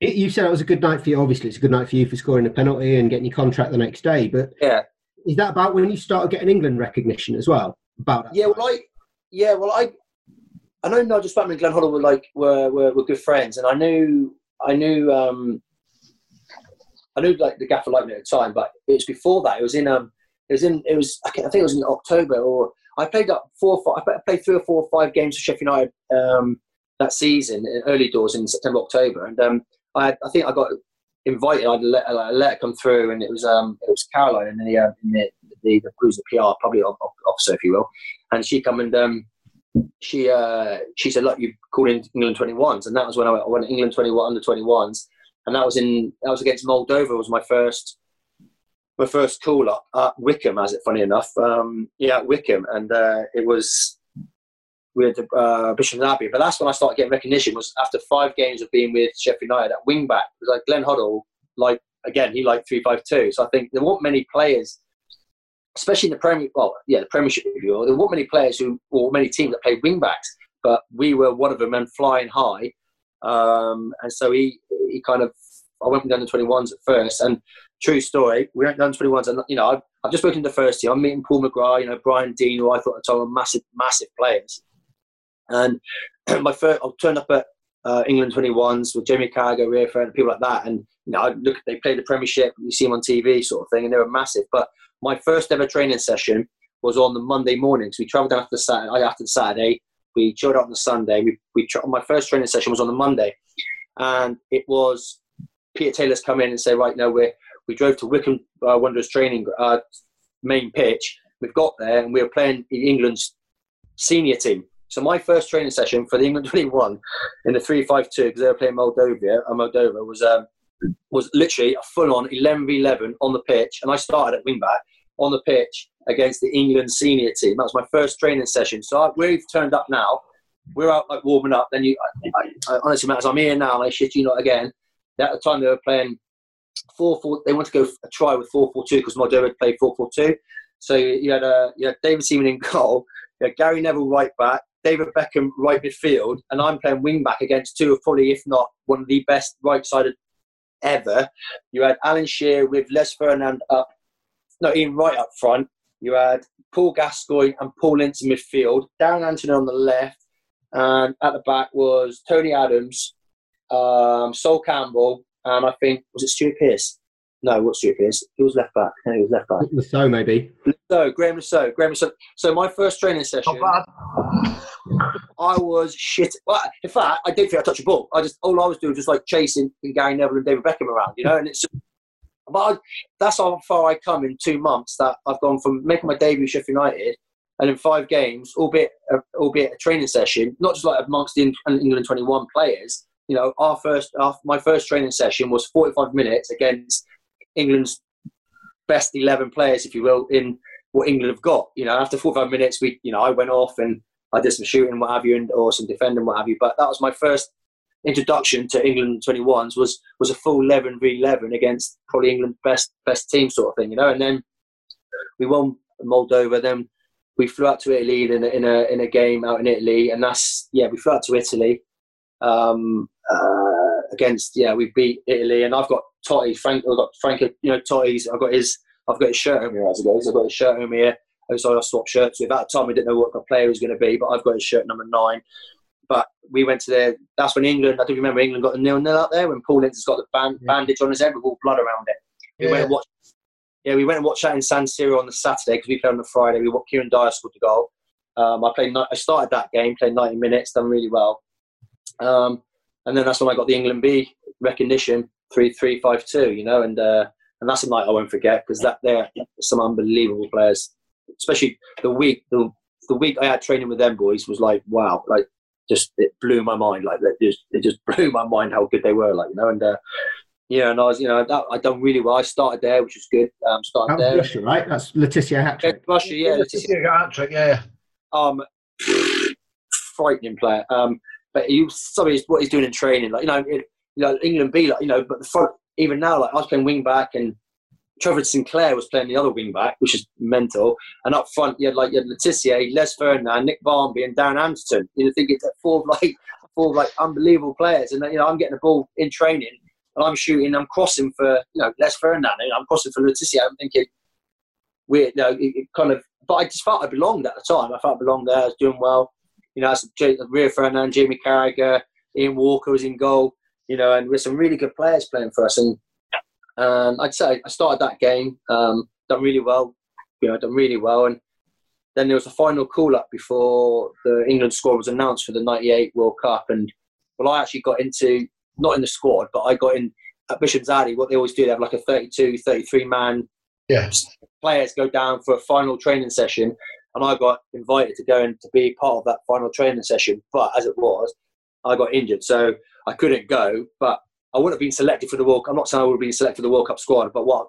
But I was invited to go and train and have like two weeks training with them to just prepare the 28 players that were going to be picked. But I was just an extra, if that makes sense. You for making numbers up for like you know crossing for for pinging balls low, high for two for strikers. But I was going to be used for, and I think for future for future reference possibly, you know. But uh, but that was it never happened. But I've still got the, the you know the the the the, the folder, the, the sheets they give you at the time to see the number of players. You know, but I was originally was going to be a part of that 33 man squad. So you played that down. A, you play that down a bit there, Wayne. But come on, that you're in the top yeah. 30, 35 players in the country, really. Yeah. That's, that's got to you know. Yeah, that, yeah. It's just yeah, I was flying high there, but it was yeah, it was uh, it was good. It was, I got injured, but it was it was good. It was, it, it, it was a stepping stone, but believe it or not, but the England B and you know, something I said at England B, just playing in that playing in that sort of that that level, and I know, but just train with them would have been lovely. You know, it sounds silly I say it, just to train with them would have been fantastic. But um, it was just it was nice to have my name in that circle, if that makes sense to you. And um, it never prevailed, sort of thing. But it was just it's nice to have my name. I could see it on a piece of paper to say, look, here's my here's my son, show my son that you know. I did have a couple of England caps. I got my blue one. I think my red one, my England B cap, is in the Sheffield United Museum at the time on my shirt. It's still there now because Johnny G asked it off me. So it was nice to, you know, I, I had a bit of recognition, and that was that, that was good, like you know. Absolutely. so after that season, then uh, I don't think we need to talk about Adrian right. Heath, Adrian Heath very much. Strange one, absolute strange one, mate. It was, it, it, can, I, can I just interject with something before Heath came in? You had Steve Bruce before, and I missed this at the time. But yeah. um, I noticed the other day the game at Arsenal where we walked off after. Yeah, I've got a brilliant. It's actually my WhatsApp picture, believe it or not. It's um, it's uh, it's that was that's again that was a funny game. We've gone there, you know, we was in the game and they had some. They were like, I don't, you know, the team that hot Henry Bergkamp, they were just the invincible team. They were unbelievable. But we was done really well against them. We were set up really well. I remember luminous yellow, green, whatever kit you like. Some people hate it. I didn't mind it. Full house at Highbury. I'll never forget it. You know, I, I think I, I think Sandy kicked the ball. I might have been done injured. I think Sandy kicked the ball out. It was Lee and Morris that was out. Was it Lee Morris? Somebody, somebody kicked, I don't know who kicked the ball out and uh, kicked the ball out. And uh, within a flash, literally a flash, you know, it was one all at a time. Within a flash, and yeah, it just, it just, it was the ball. I think Ray, somebody threw the ball down the line, Overmars crossed it, Kanu scored, sort of thing. And we've all gone mental. We got pictures of it all going mental, and it got a bit heated. It got a bit serious, like because obviously one wouldn't you know he's pretending Kanu pretend I don't speak English? I don't understand the rules and you know but we thought it's a common knowledge with with with with football you know it's not a rule but it's like common sense and it's like a it's good professionalism sort of thing. And but Steve Bruce I have to say on the sidelines Phil was going mental. It, he was the one he was like every player all of us. Quinn I was closest to the side that side. Quinny Sandy Desert you know Desert get off Curtis. No Dino fucking get off Grant he was adamant. He wanted the players off. He was adamant. No, get the players off. Get the players off. And it was it was a backroom staff and like John, an assistant referee at the time was saying, "Look, Steve, you can't do it. Your club will get in trouble. You, your club will get in trouble. You won't. Well, you will, but your club, your players will get in trouble. You get in trouble." And it, Brucey kind of like threw the he didn't throw the dummy out. We were feeling aggrieved as players because we thought we didn't deserve it. We worked really hard. I don't even know what minute they scored in. I can't remember what minute they scored in, but the second goal. But we worked really hard, and we thought, you know, we've got a chance here having a having a, having a replay. Um, and we just felt a bit undone by. It. So the, the game sort of fizzled out. But as it was, but Bruce was really adamant, wanted us off, but he got calmed down. We stayed on and played the game. I think Arsenal took their foot off the pedal as well because I think they were embarrassed after. All, I honestly think they were embarrassed with the situation. Um, you know, you got like. Was there, any, talk of like Arsenal letting you just walk the ball into the net to make oh, it two two? Well, that's what Steve Bruce was saying as well, and I think John Deehan was his assistant manager, so was saying like, you know, we'll just and let us score then. Let us score two all. If it stays two all, you come back to our place. And yeah, I think at the time, I think Tony Adams, you know, Ray Parlour, I think Nigel Winterburn, Lee Dixon. Honestly, I think they were. They're just the warriors, they're defenders. I think they were too proud. They're saying, "We can let you score." Ah, no, we're not letting you score. You know, because they were just they were that good. You know, they're, they're good defenders. And they said, "We can let you score." And I think like so like Bergkamp, Henry, um, Ljungberg, it was a ridiculous. Um, Perez. I honestly think they were embarrassed. So I think when they could have scored, they probably chose not to.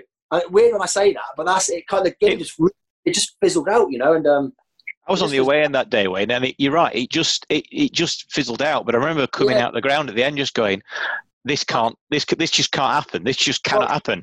And you're right. It, it, it, just fizzled out. Sorry, but I'm saying going back to Steve Bruce, I remember he was still ranting and raving. But going back down into into the dugout now, I, I, I don't know if you, I'm not saying you will have or not trying to be ignorant, but I don't know if you've ever been that to Highbury Tunnel, but you've got some TV. But Funny really enough, I don't think we have any.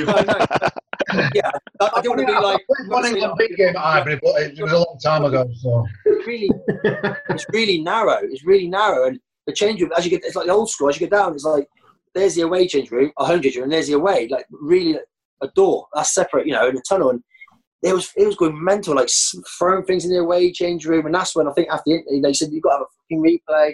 You know, should be back at our place. And I think what he did was, I think what what Arsene Wenger come out literally in the interview and said, look, it shouldn't stand. Our players apologetic. We'll have a, look. We don't want to go through through like this. You know, we'll have a we'll have a we'll have a replay back at our place. And okay, we we did we went back their place sort of thing. But I think we're a little aggrieved because we think we did enough perhaps to, to have the replay back at yeah. back at the main sort of thing. You know, but as fans as well, we yeah. I've always felt that. Yeah, fair fair play. They they played the game again, but it should have been a yeah. line. It was, yeah, it was, a, it was a cute. It was cute from Wenger, wasn't it? Yeah, he, he yeah.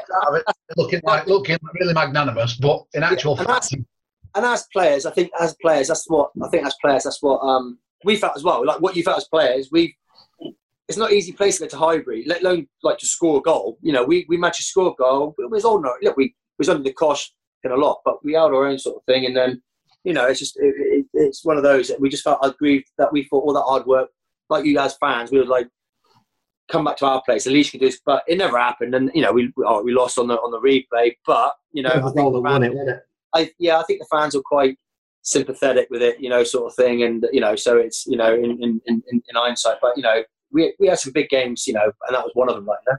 It was in the top ten of the. Up to a conversation about Warnock, then, John, didn't I? I kind of went back on it. So, what, what were you saying? Well, I, I, now we're talking about Bruce. What was he like? Because he's he divides quite a bit of opinion in football generally. I think he, he's, very, very, he's yeah, he's very like he's very opinionated. Um, he was he was right. He was he was right with me. We, he ended up playing four four two a lot. Um, he was right with me. He was he was typical.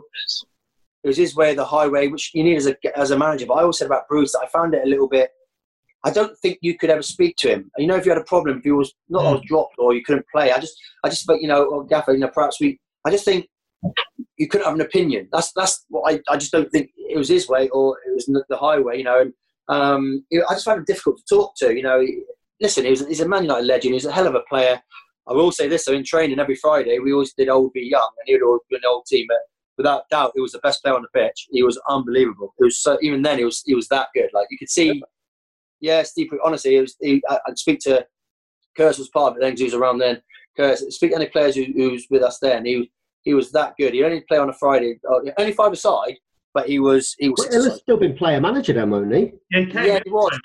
He was player manager, yeah, but he didn't play as much. But um, his pace let him down. So it wasn't like a not being disrespectful to Steve Bruce, but he wasn't like a Paul McGrath 37, 38, like a Rolls Royce. You know, he had to work hard. You know, and, um, and he put a bit of timber on to be fair to Bruce, but he's uh, he's but he's um, which is no, but, yeah, but he was he was a really good five-a-side player. But he, like I said, Bruce was Bruce was he, he was I found him right, but I just find him he just I think where he come from and where he played, it was he that was on his name. Do you know what I mean? I'm not trying to be horrible, or degrade, or debase him here at all. I'm not. I just find it. It just find it. I just find him difficult to talk to, and I think a lot of players thought that, you know. And I think that's it could it could leave you with the opinion like, well, fuck you, like you know, I, I don't want to play for you. I'm not saying we didn't do that, but I'm saying, but he could he could differ on that opinion that you could you could it would it'd be easy to say that. Does that make sense? You know. Robbie Blake, Robbie Blake said as much. I've listened to Robbie Blake's under the cosh this week, and he says as much when he played for him at Birmingham. He kind yeah. of, kind of says the same sort of thing, really. Yeah, he's just very opinionated, you know. And you know, then obviously, I, then like the gaffer coming, I could say I call Gaffer Neil Warnock. And then you went to Warnock. but a breath of fresh air because at the time we were struggling and we needed somebody to come in who literally takes no shit and. uh I mean, the first, the first, the first we had. I mean, I think Carlo and John Gleeson were the kit man at the time, and he, uh, we was training at. I think it was Aberdeen at the time. I think he was training at. I think it was Aberdeen. I think it would have been, yeah. Yeah, would have Aberdeen, and uh, he's come in, and we, you know, we knew all of him. He's shouting everything. Our first training session, he come in, and he literally, right, lads, and it was like, right, lads, right. He held us in this like, like social room.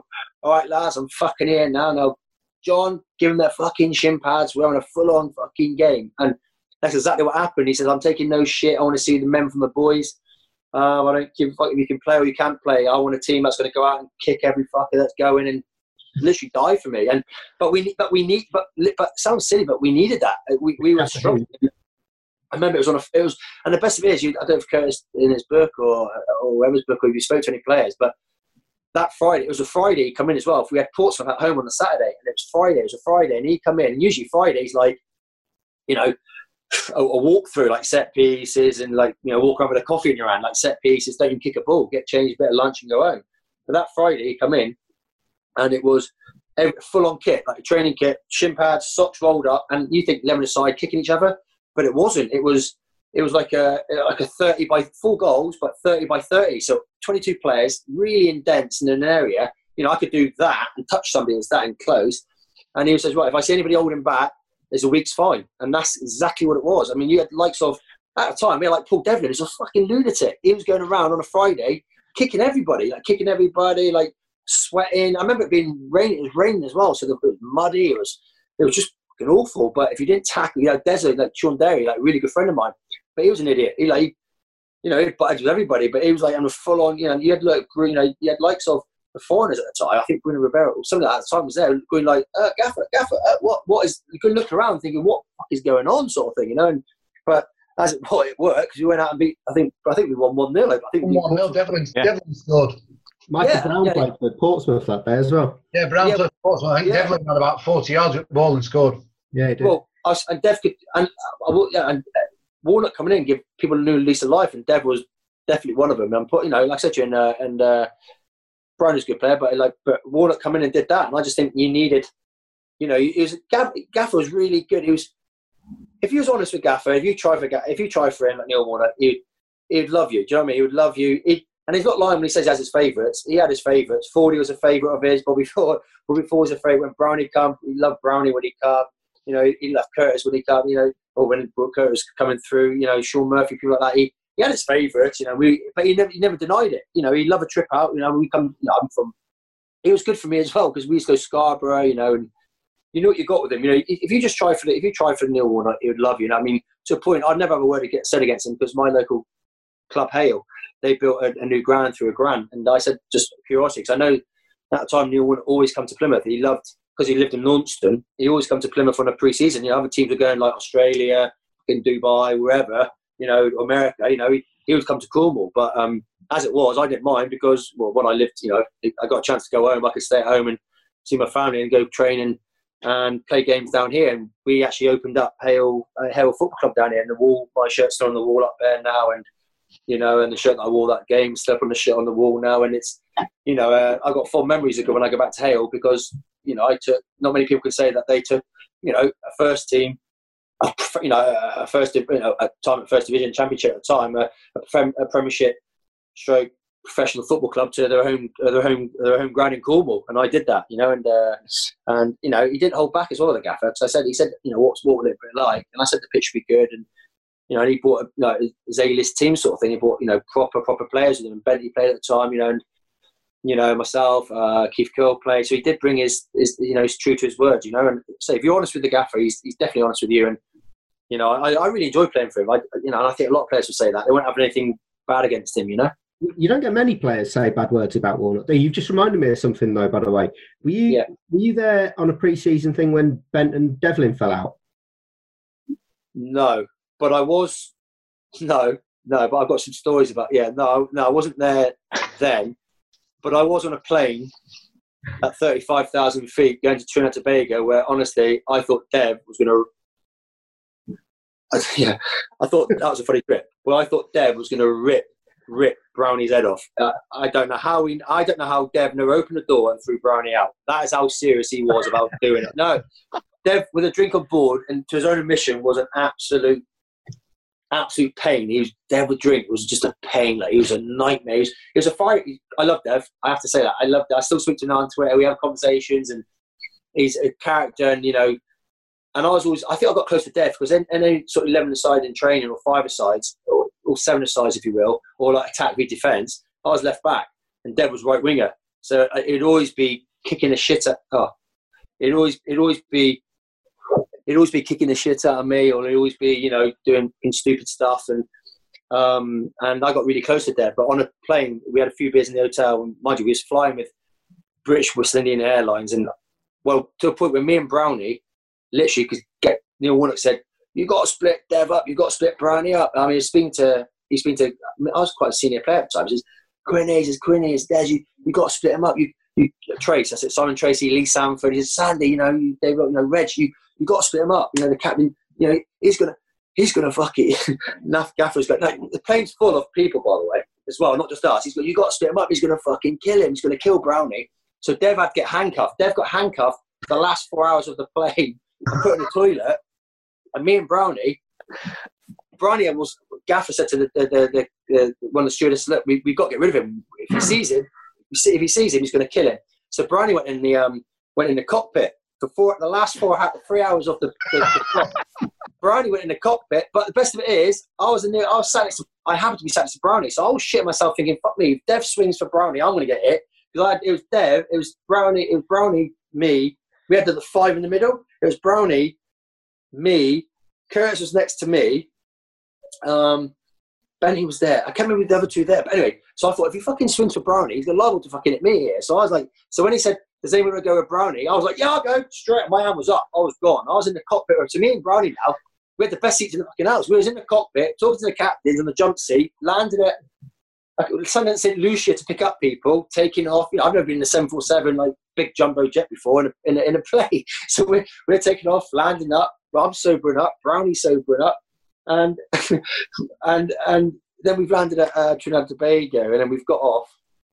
And there's police, there's police cars waiting, the, and we had to meet all the dignitaries from Tobago, uh, from Trinidad and Tobago, like red carpet. You know, we we've all got the you know an half cut. We all piss scoots trying to find this me and all these like dignitaries, but you got you got back of the plane, you got back of the plane now. You've got police cars there, the police riot van sort of thing. You got Dev being handcuffed. I'm Sheffield up with a Sheffield tracksuit on, being handcuffed, taken into the police custody until the plane refueled to go back to England. So he literally flew nine hours to Trinidad and Tobago, waited four hours in Trinidad, got back on the same plane and flew eight nine hours back to England. yeah, honestly, yeah, there is it was it fucking it was carnage. That was that that trip was absolute. That trip was yeah. That trip was that was carnage. A brilliant trip for all the wrong reasons, but it was. There's some funny stories. I know you read Curtis, but there's some funny stories on that on that trip. But it was uh, no, it's but yeah, Dave was um, Dave was brilliant. But like Gaffer loved him. Like not Neil Warnock, you know, never find him, never did anything sort of thing. But he, Gaffer absolutely loved him. Like you know, just loved him, and he was he was just he was a life and soul of a change. With fair, Dev was like you know taking shit, but he was. I always liked Devlin as a player. I always thought he was great, proper. Yeah. Dev, Dev, proper winger, proper. He loved loved to tackle, worked hard, could cross, could score, could give it, could take it. He was just an out and out, old school, battering ram of a winger. And the thing was with Dev, I hated him in training because I knew he'd never pass it. As soon as he got the ball, he's going to run at me. And it, like in games, as soon as he got the ball, he never thought twice. He never thought I'm going to run. He literally went, I'm off. And you know, and be fair, like he did sort of thing. That's exactly what he did, like you know, and um, you know that's that's exactly what he did, sort of thing. So um, no, but I, I loved that. I loved that. I loved him as a player, like you know. So um, obviously, your United career came to an end when you went up to yeah. Um, yeah. How it was, did, a weird, it was a weird one, yeah. Sorry, it was. Did it was it? No, it was a weird. Young, it- obviously, tra- transfers now sometimes they often you Yeah, know no. they didn't happen, don't you, for a while before they Yeah, do. honestly, Jonathan, I didn't, know, I never knew nothing about it. Literally, it was out of the blue. It was a case of I played. Oh, sorry, I played. Um, hold on, man, I'm just gonna. I'm sorry, let me just move, say that. Sorry, I'm just gonna charge my battery. Fact, say that. I'm trying to look over here behind the wall here. Just charge my battery. Um, it was a weird one because. Well, I'm sorry. They got face it. Oh, there you go.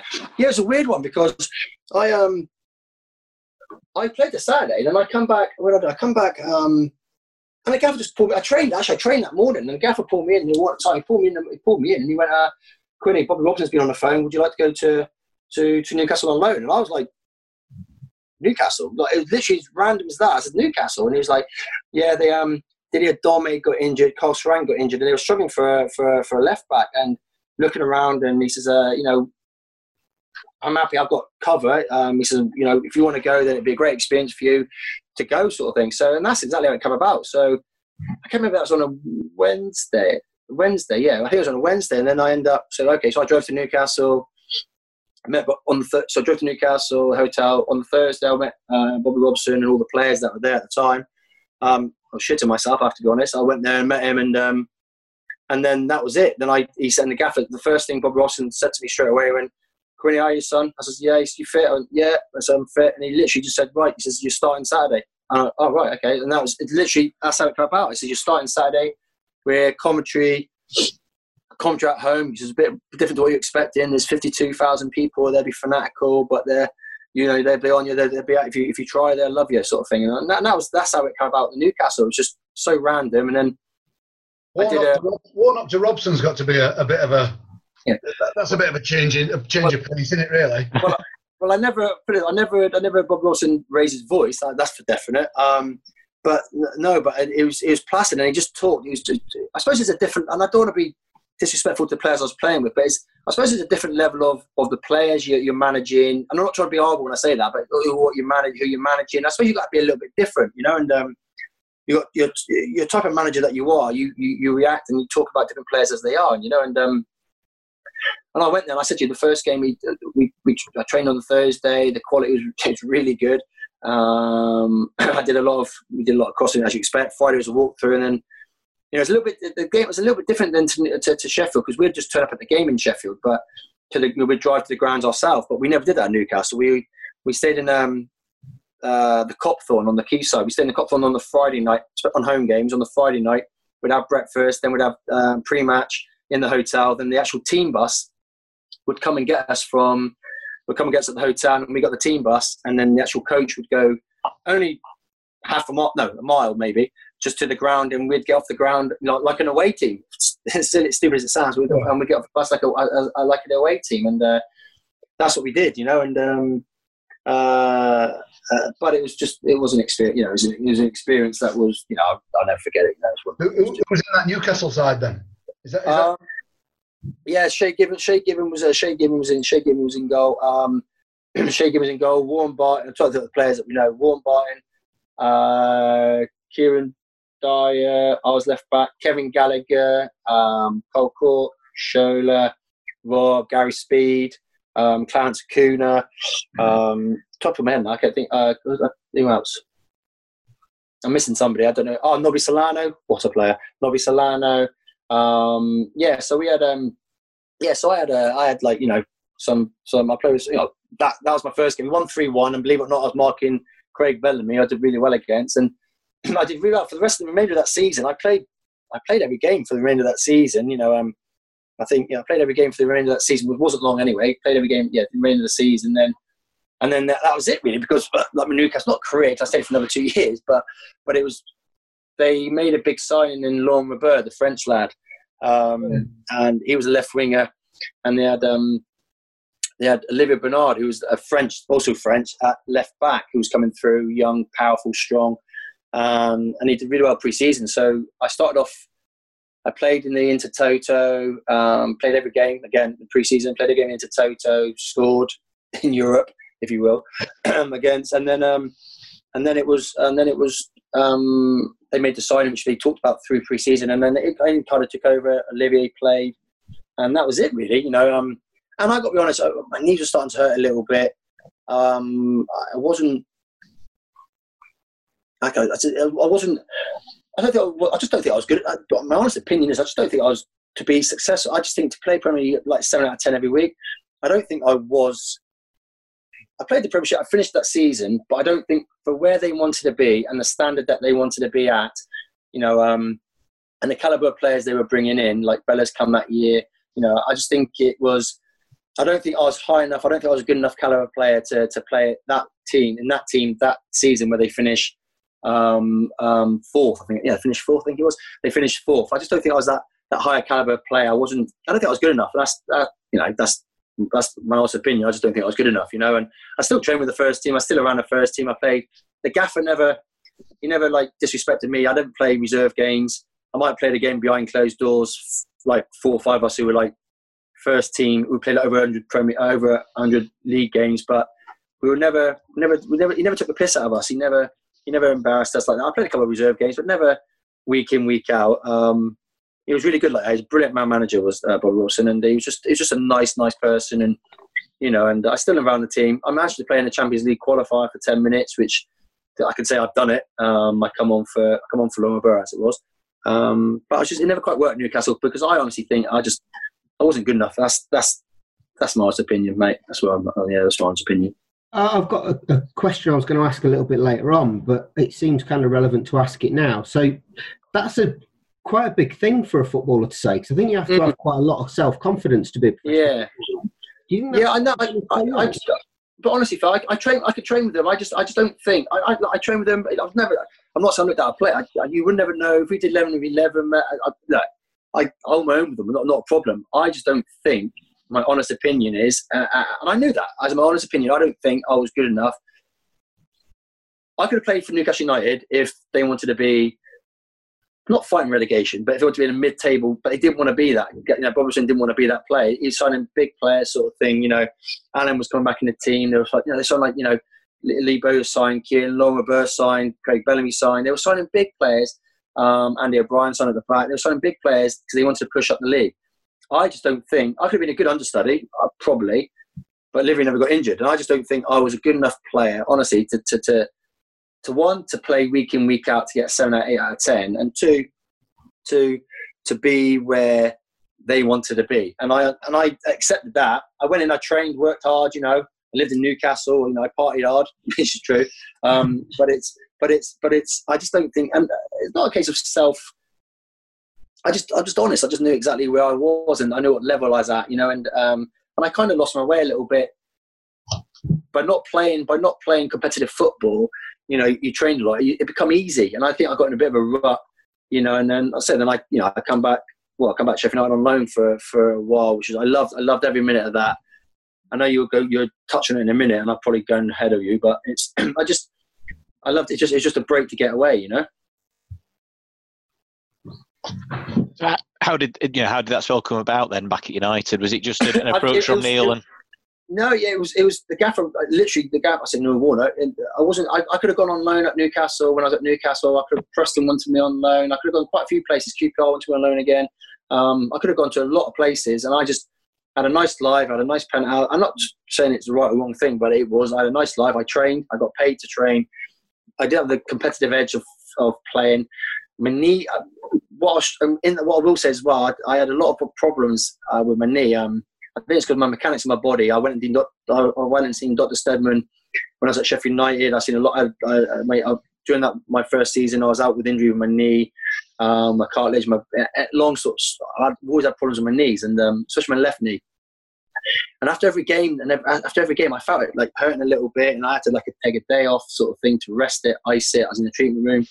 Um, so training sounds silly, but training and not on that competitive edge, it, I can I coasted for the first year after my first year at Newcastle, and then it was a case. I think I don't know who the left back was for Sheffield United. He got injured though before the semi final of the Worthington Cup. Would it have been against Liverpool? Yeah. John Arley was about that time, was he? Where, uh, was it John Well, Thorne, John Arley? Well, I would it was. Hawthorne, yeah. when he got he got injured and they needed I think he got injured I think the, the Tuesday was it Tuesday yeah I think it was a Tuesday the, the, the Liverpool game and he must be crying out for left back. Saw that I wasn't playing and like Gaffer rang me on the Sunday night. Um Quinny you're not cup tied obviously because you don't play for Newcastle you don't play for a year because you're shit. That's what he said. He went you're shit He said, I think the cup-" yeah no he's you know and well his words were you're shit and I think you're pissing it against the wall. And yeah he's probably drunk. And he rang me when I drunk actually. So I said yeah and he says uh, but look we uh, we got Liverpool and Worthington Cup. I need cover. Come and do a job for me.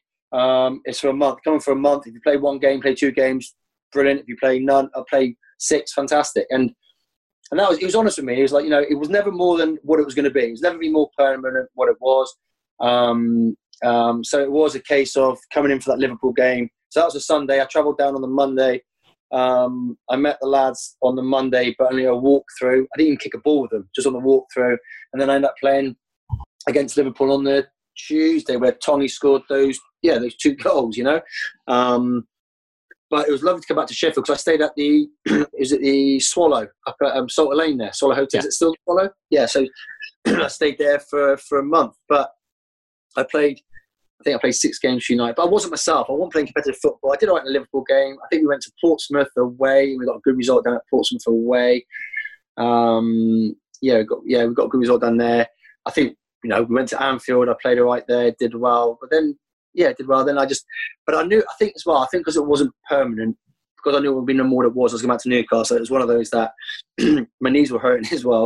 It was one of those that I just couldn't continue playing at a level that I wanted to. And I think I was on the definitely on the downward slope that through my body that I was I was I say through my body because it sounds like I'm a 40 year old man, but it, it it was just pain where Wow. you know yeah it was it was just it was just real bad arthritis in my knee and to a point where I had it was I think it was after the six games I went back to Newcastle and I finished a season up there. And in the summer of that season I ended up thinking this is my, I've got one year left what do I want to do? Um, I ended up seeing a, a private surgeon it was in um, I forget what the, the hospital's called in Newcastle now. Um, it'll come to it'll come to in a minute anyway where I, where I lived on Jesmond and he said, "Look, you, you got the knee of like a fifty-year-old. If you was any older, he said, I'll tell you to get a knee replacement. You, if you want to walk when you're 30, he said you've got one left in your contract. He says, then you know I, I wouldn't recommend after this year if you want to walk to after 30. He says, and uh, on my advice, whatever club you went to after your years up, he says you wouldn't you wouldn't sign a medical. You know, as a as a as a uh, as a surgeon, I can pass off insurance. You wouldn't get insurance, medical. You know, no club would have you because your knee's not in a, in a, in a fit enough state. And in the meantime, I was I was jibbing out of like training. You know, I wasn't a Paul McGrath. I wasn't a player who could who could not train and just turn up on a Saturday and play. I needed to be playing, but unfortunately, my knee was wasn't letting me. You know, and uh, a couple of times, and I think I said this to a couple of times. I I literally pretended that my hamstring was sore because or pulled my hamstring, so I didn't have to train because my knee was hurting that bad. Um, so I had a little doubt in that year for my last year at Newcastle. I had that little doubt that while I'm there, I'm just going to enjoy it, you know, and um, yeah, I'm just going to enjoy it, and you know, because I knew effectively that's my last year of of playing football. But I'd I'd come to I'd come to peace with it myself that I knew I'm going to struggle because I a surgeon's telling me that you know nobody's going to insure you, and I want to walk when I'm 30, you know, and it's just you know my career was cut short, but in the meantime.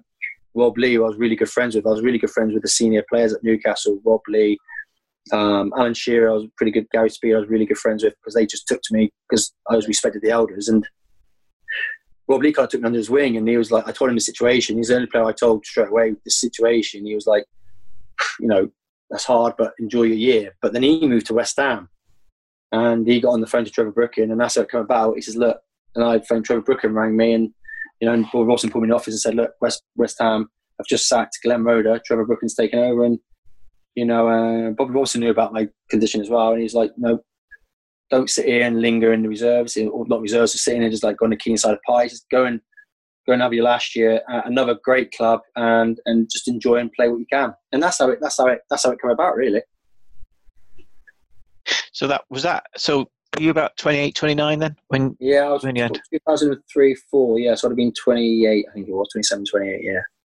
and that, I mean, it's how, how is that to come to? I guess you've had a period of time to come to terms with it. Yeah, that, and that's the thing. Because I, knew, like I said, the last first year I was playing, and you know, Sheffield was fine. And you know, I still think people say like, you know, if you say that Sheffield United going to Newcastle was like the the it hurt your career.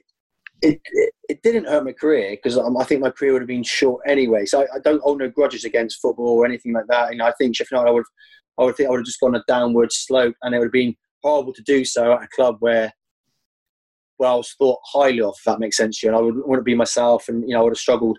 But I think going to Newcastle, I think it'd give me that one, I achieved another dream. That's playing the Premiership. I work. I got to work. So I, I, looked I took the blessings and the pros out of it. That I got to work for an unbelievable manager, and Bobby Robson, if not one of the greatest managers England's Yeah. ever produced. Albeit training, but for, for two. And I will say this about him: whether he's seventy year old or not, he never missed a training session. He was on that. He was on the pitch, wind, rain, snow, sleet. He was on the pitch. So I got to work alongside an unbelievable manager, you know, and I got to train and play with some unbelievable players, you know, and I was really fortunate. So I kind of took the pros out of where I knew I was going to be in two years' time, but I of took the pros of it. I'll never play football again at that level, but while I'm here, just enjoy it, you know, and that's what I did at West Ham. You know, I hated London. I'll be honest, I, I hated London. The West Ham itself was a club, but I only moved because Rob Lee went and he said, Quinny, come and, you know, pardon me, come and, um, come and join, come with me. So I ended up living with Doggy for, for, for a month. Then I um, got my own place for six months, and and as it was, Brian D, I moved on the 11th floor, of New Providence Wharf, and Dino moved. I think I was one zero zero three, and I think he was one zero zero five. So Brian Deane come back alone, and he lived two doors from me. So it worked out. Like worked out all right, you know. I played 22 games for West Ham. Again, Trevor Brooking. I played with some brilliant players for West Ham. Um, you know, and I kind of look back on as much as I hate living in London, and you know, I played at Upton Park, which was was a brilliant stadium at the time. You know, and you know, I played for like fanatical fans in West Ham. So I was, I'm fortunate as well. I look at it that I've only ever played for three clubs, but three clubs with all known to have a brilliant fan base. Like Sheffield, they're known to have a brilliant fan base. Newcastle, a brilliant fan base. West Ham, you know, brilliant fan base. So that's the big thing, I, suppose. That when when you when you end your career early, but it's almost sounds to me like you you had accepted that, and yeah, now retrospectively as well, like you appreciate what you had even more than you know. Totally. I'm not getting a vibe of like longing for what could have been, particularly. No, no, no, because no, because it's it's because actually you dealt your hand, you dealt. I mean, that's you know, and, and things like what I take as well. You know, like I, you can't help what you're given. My mechanics and my body was struggling. I was I was struggling a little bit. Um, it's just what it is. And I, like I said, I, what I said to you, I just took a lot of where I got what I did. I, I was lucky in what I had. A lot of people don't get what I did or do what I did. So I, I'm not going to sit and old grudge and begrudge what what what I could, what could have been because then I think you, you know, it's just pointless. But I don't know, you know, Phil's been to Cornwall many a time, you know, I live in a, you know, I got a chance to come home. You know, I was away when I was 14, so I got a chance to come home. I live in a, in a lovely part of the world, you know, and it's it's one of those that I, I don't I don't begrudge. I accepted where I was going to be. You know, as soon as my last game was off, I come back to Cornwall to live, and I kind of accepted it. And I don't hold no grudges. You know, I, I had a bloody had a good life. I, you know, I played some big teams. I, I partied hard. You know, I you know I went out partied. You know, we all it's no it's no secret that I drank. You know, in parties and went out, done this and that. There's no secret to that. I never hide the fact. I don't want to hide the fact that that's what I did. You know, it never affected my football in any way, shape, or form at all. But it's through through things that I did, like not what not like nobody else knowing, like with my knee and not playing for Newcastle for the last two years, and you know, I knew this sort of stuff, so I knew what I could and what I couldn't do, and I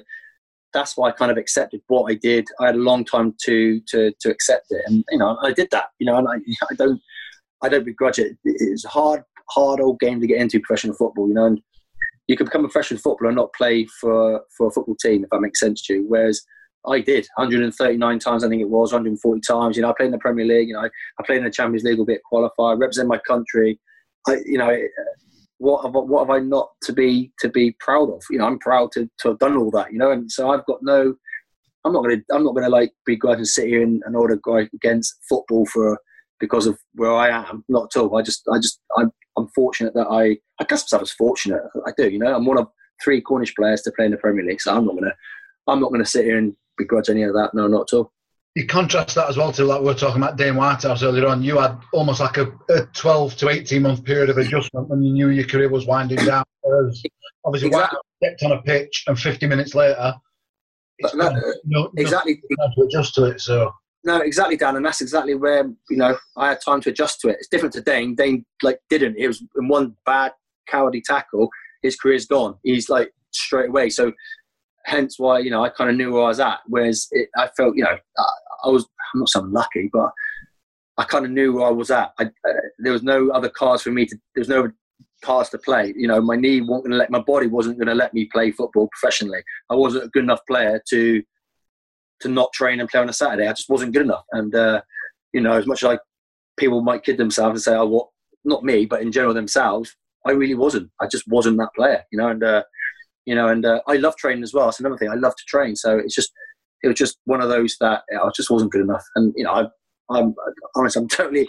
I'm, I'm fine with it. I'm 43 year old man now. You know, I'm I'm still in good shape. You know, I play squash, I play golf. You know, I, am not one of those footballers who's put weight on. I'm still, you can't see, but I'm still quite slim, what have you. So, I, podcast listeners is just showing us his midriff. Uh, yeah, and none of us are showing ours back. Yeah, I'm still, you know, I'm still quite, you know, I'm a little. I'm definitely greyer. My hair's a little bit longer, but I've still got my good looks. I'm joking, but uh, no, but it's you know, so it's no, so it's it's it's it's you know, it's one of those that I, it's it's all it's fine and you know, I, have been a long time retired now, and you know, but I genuinely talk about like when like especially on Twitter. I love Twitter in respect of I don't do I don't do a Curtis. I, you know, I don't call people that's ridiculous, but I feel you know I try to engage with fans if they come on it. The Sheffield United put anything or fans, I try to engage. You know, as best I can, but you know, it's, it's just it's I've got, I've got a new life here, you know, and you know I've got you know important, you know, I've got a wife, I've got you know a son now and theatre sort of thing. So it's it's just all it's all moved on. But I, I never I would never forget Sheffield. Some of my best friends live in Sheffield still, and I love it. I still quite you know it's class. It's my second home, and you know it's just for some reason I think it's just one of those. I just I just love it, you know. So it's it's really really good, you know. What, what you just said just now is really interesting. I never thought about it that way. Probably the move to Newcastle protected your legacy as being a, a, a and that's hero. that's That- that's, that that's, behind actually. But that's why that's why I said to you when I went there for the first month I played sort of thing. But that's why I'm trying to. That's why I was saying to you in respect of I I kind of resigned to the fact that I knew I couldn't play after that. So so it's one of those that me moving away. They remember the good times of when I played for the how when I was okay or decent enough to play those 139 times. So it's it kind of helped me in that respect that it, it did a little bit, you know. And um, moving away was I moved away for it's just took opportunity not to move away, you know. And that's exactly what it was, you know. That's what it was. definitely. So out of the old Blades lot, then you say your best friends live up here. Who are the ones that you you are in touch with regularly? well, obviously Curtis I speak to quite regularly. Curtis, um, uh, I old school. I speak to Des, Sean Derry a lot. And great lad is Des. I speak to Des quite a bit. Hutch, believe it or not, Don Hutchison. I speak to Don Hutchison from the old lot. Um, Dev, I speak to Dev quite a bit. Um, albeit Twitter, but then it'd be like private messaging. There'd be tech, you know, then the numbers I've got on my phone, sort of thing. That if I if I wanted to call, if I was ever going to Birmingham, it'd be like, you know, Dev, like, you know, do you fancy meeting up, sort of thing. So they're the ones like of the old flock. Dino, I've got Dino's number, Brian D. Um, you know, Jan, I I speak to on Twitter quite a bit on Jan. On you know, so it's I, you know, it's quite a few people I speak to. But it's been a long time since you know since I spoke to them, sort of thing. You know, so it's it's one of those that um, you kind of you kind of drift away, sort of thing, and that's where we're at, like you know. What so what keeps you busy now, Wayne? What's what's post football? Well, I, I um, my son's, uh, I don't know if film I know, Kids Are Us, a theatre group in, in St Ives called Kids Are Us, and it's um, it's it's all voluntary, but it's like, they're really professional, and um, they're uh, my son's a really big part of it. He's 12 now, my son. He's had some really big roles, and they put productions on like really professional. They get like proper choreographers and lighting technicians from up country, from the West End, and all that. And we've got a really good name. We've got like a 300 seat theatre, and I'm now the stage manager. So I've I've kind of give up football down here and I go with my son and my wife's with the bar, and my wife's in the change room chaperone and everything, first aider. And we um with that they- work they work their socks off to to be to put on production three productions a year, and my son's in in them. so every time they're in rehearsing, I'll be in. If it's like props to be moved, I move the props. You know, I'm on stage, um, helping the director out, and I, I really love it. I've been on a course, a three week course in Noda. I've been to it properly, you know. And it takes a lot of your chunk of your life up, you know, and that's you know that's kind of what I do now, you know, and I really really enjoy it. Um, we do it as a family, and you know, I have to say I, I'm proud of what I've done, but I'm even more proud when I see like Ethan, my son. He's like when he's on stage in front of like 300 people singing a song or acting a role, or it gives you nothing better. You know, he started when eight, I think it was. It gives you nothing better to that feeling when I'm in the wings. Well, people can't see me, but I'm in the wings, knowing that he's singing a song in front of people and acting a song, and in a minute he's going to come to me being the stage manager to, to get a prop or I've got to change the scenery or and you know high five him in the wings and it's just it just it, that there is is just there's nothing I, I'm not I can't you know I'm not there's nothing prouder than that to see to see that you know? And I really. I really really enjoy it you know?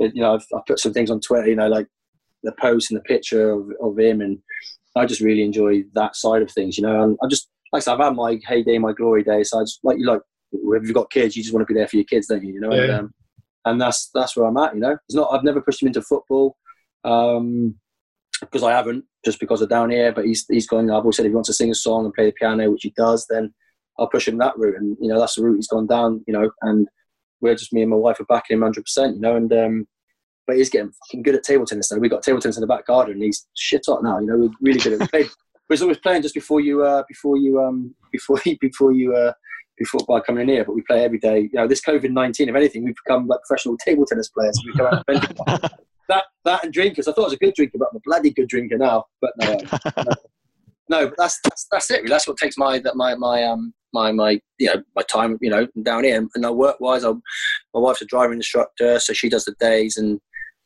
I'm a night porter at a hotel, stroke manager at a hotel in in, in Penzance, and so I do the nights. But that's only because I work nights purely because when I was younger, really young, my mum was a single parent, and you know, come there every holiday, I was pushed with either a friend, a next door neighbour, a gran, you know, anybody, and uh, I just didn't want that. I just didn't want that. But I moved away when I was young because my, you know, to do football. So my mum lost me when, you know, lost me. But she, I went away when I was a younger young boy, and I just, I said to my wife, you know, I don't want to be that person that their parents that I want to be there for, you know, in the holidays sort of thing. So that's why. Sorry, that's why. You know, I do the yeah. night stuff. She does the day stuff. So we, you know, so during the holidays, you know, one of us is, is, is always here, like you know, which is, is perfect Fantastic. for us. Yeah, it works, don't you? You have to yeah, you got you got you got to, mate. You know, you got to do it. And that's why I've loved. I've not loved for this COVID nineteen for for because it's the virus and we might catch it. I've not loved it for that. But I love the fact that we we can't we can't do anything. The theatre's closed. We can't go anywhere, obviously, and you know we've just spent more time at home in the back garden. You know, more barbecues, table tennis, listen to music, Magic FM. It's just it's just brought everybody closer. You know, and when we're picking up, and we just went. I think it's we're not making money, but we're spending more money. It's, but we're um we just. Uh, we just end up we're picking up a new puppy on the 10th of June, new French bulldog. So we're getting a new puppy out of it. So that should be good. Yeah. Cool. Happy days. So we always like to end these player interviews with uh, right. with a one to eleven. Then so. Uh, one minute, I'm gonna get my sheet. Stay there. Oh, oh. prepared. It's a bit no, no, I don't, I don't, names, so I don't get names. there you go. That's it. I know, no, sheet. I, know, I, know, I, know, my, I know my team, but did you want to know the shape or anything like that, or not? well, you, who's your manager first of all, Wayne? Who's who's in charge? Shit, good question. we'll fill the manager in. No, we'll fill no, the manager no, yeah. in. It's got it's got to be. No, I'm, I'm, joking. It's got to be Bobby Robson. It has to be Bobby. Of course, it has. Yeah, it's got to be Bobby Robson. Just because of you know who he is, what he is, and you know, if he can't get the best out of you, then who can, sort of thing, in respect of what you're capable of. He was, like I said you, I touched on him before. He was, um, he was special. He was like really special. That he's, you know, whenever whenever he spoke, you you just listen to all his last words, his last, you know, and he was set in his ways. He had his own ways of doing doing things, but he was just, you know, tr- you know, like dinner times with training. He wouldn't let you leave. He would just, you know, you had to sit in the canteen until he he finished his dinner, and he was a slow eater you know, he's set in his ways, but anybody else, you'd be up and gone. But for him, you didn't. You stayed there. You respected him, and he was just he's just one hell of a man. He just he was honestly just one hell of a man. And I was so I was gutted, obviously, when he died. But was, he was just uh, I can to say that one to say that I played under him, but uh, for for to say that actually he bought me because I only went to Newcastle initially for a for a month loan, but for him to actually see something and buy me, then not many people can say that you know down here. So I'm I'm delighted. You've got to take that as a big compliment. If someone, someone who's yeah, that's what I'm saying. Albeit, only for for I think 15, 16 games, 11 games, 15. I can't remember. Anyway, point is uh, for that, but uh, he, just for one game. If he bought me for one game, it didn't matter. You know, he, he saw something like you know. Fantastic. So, what formation are we going with? I'm going to go. I'm going to go. It's a four-four-two, but there's a little bit. It's effectively like a four-two three one. Weird when I say that, but you'll, you'll see why in a minute when I say when I when I come through it with you. Right, so we're we're very flexible. We are.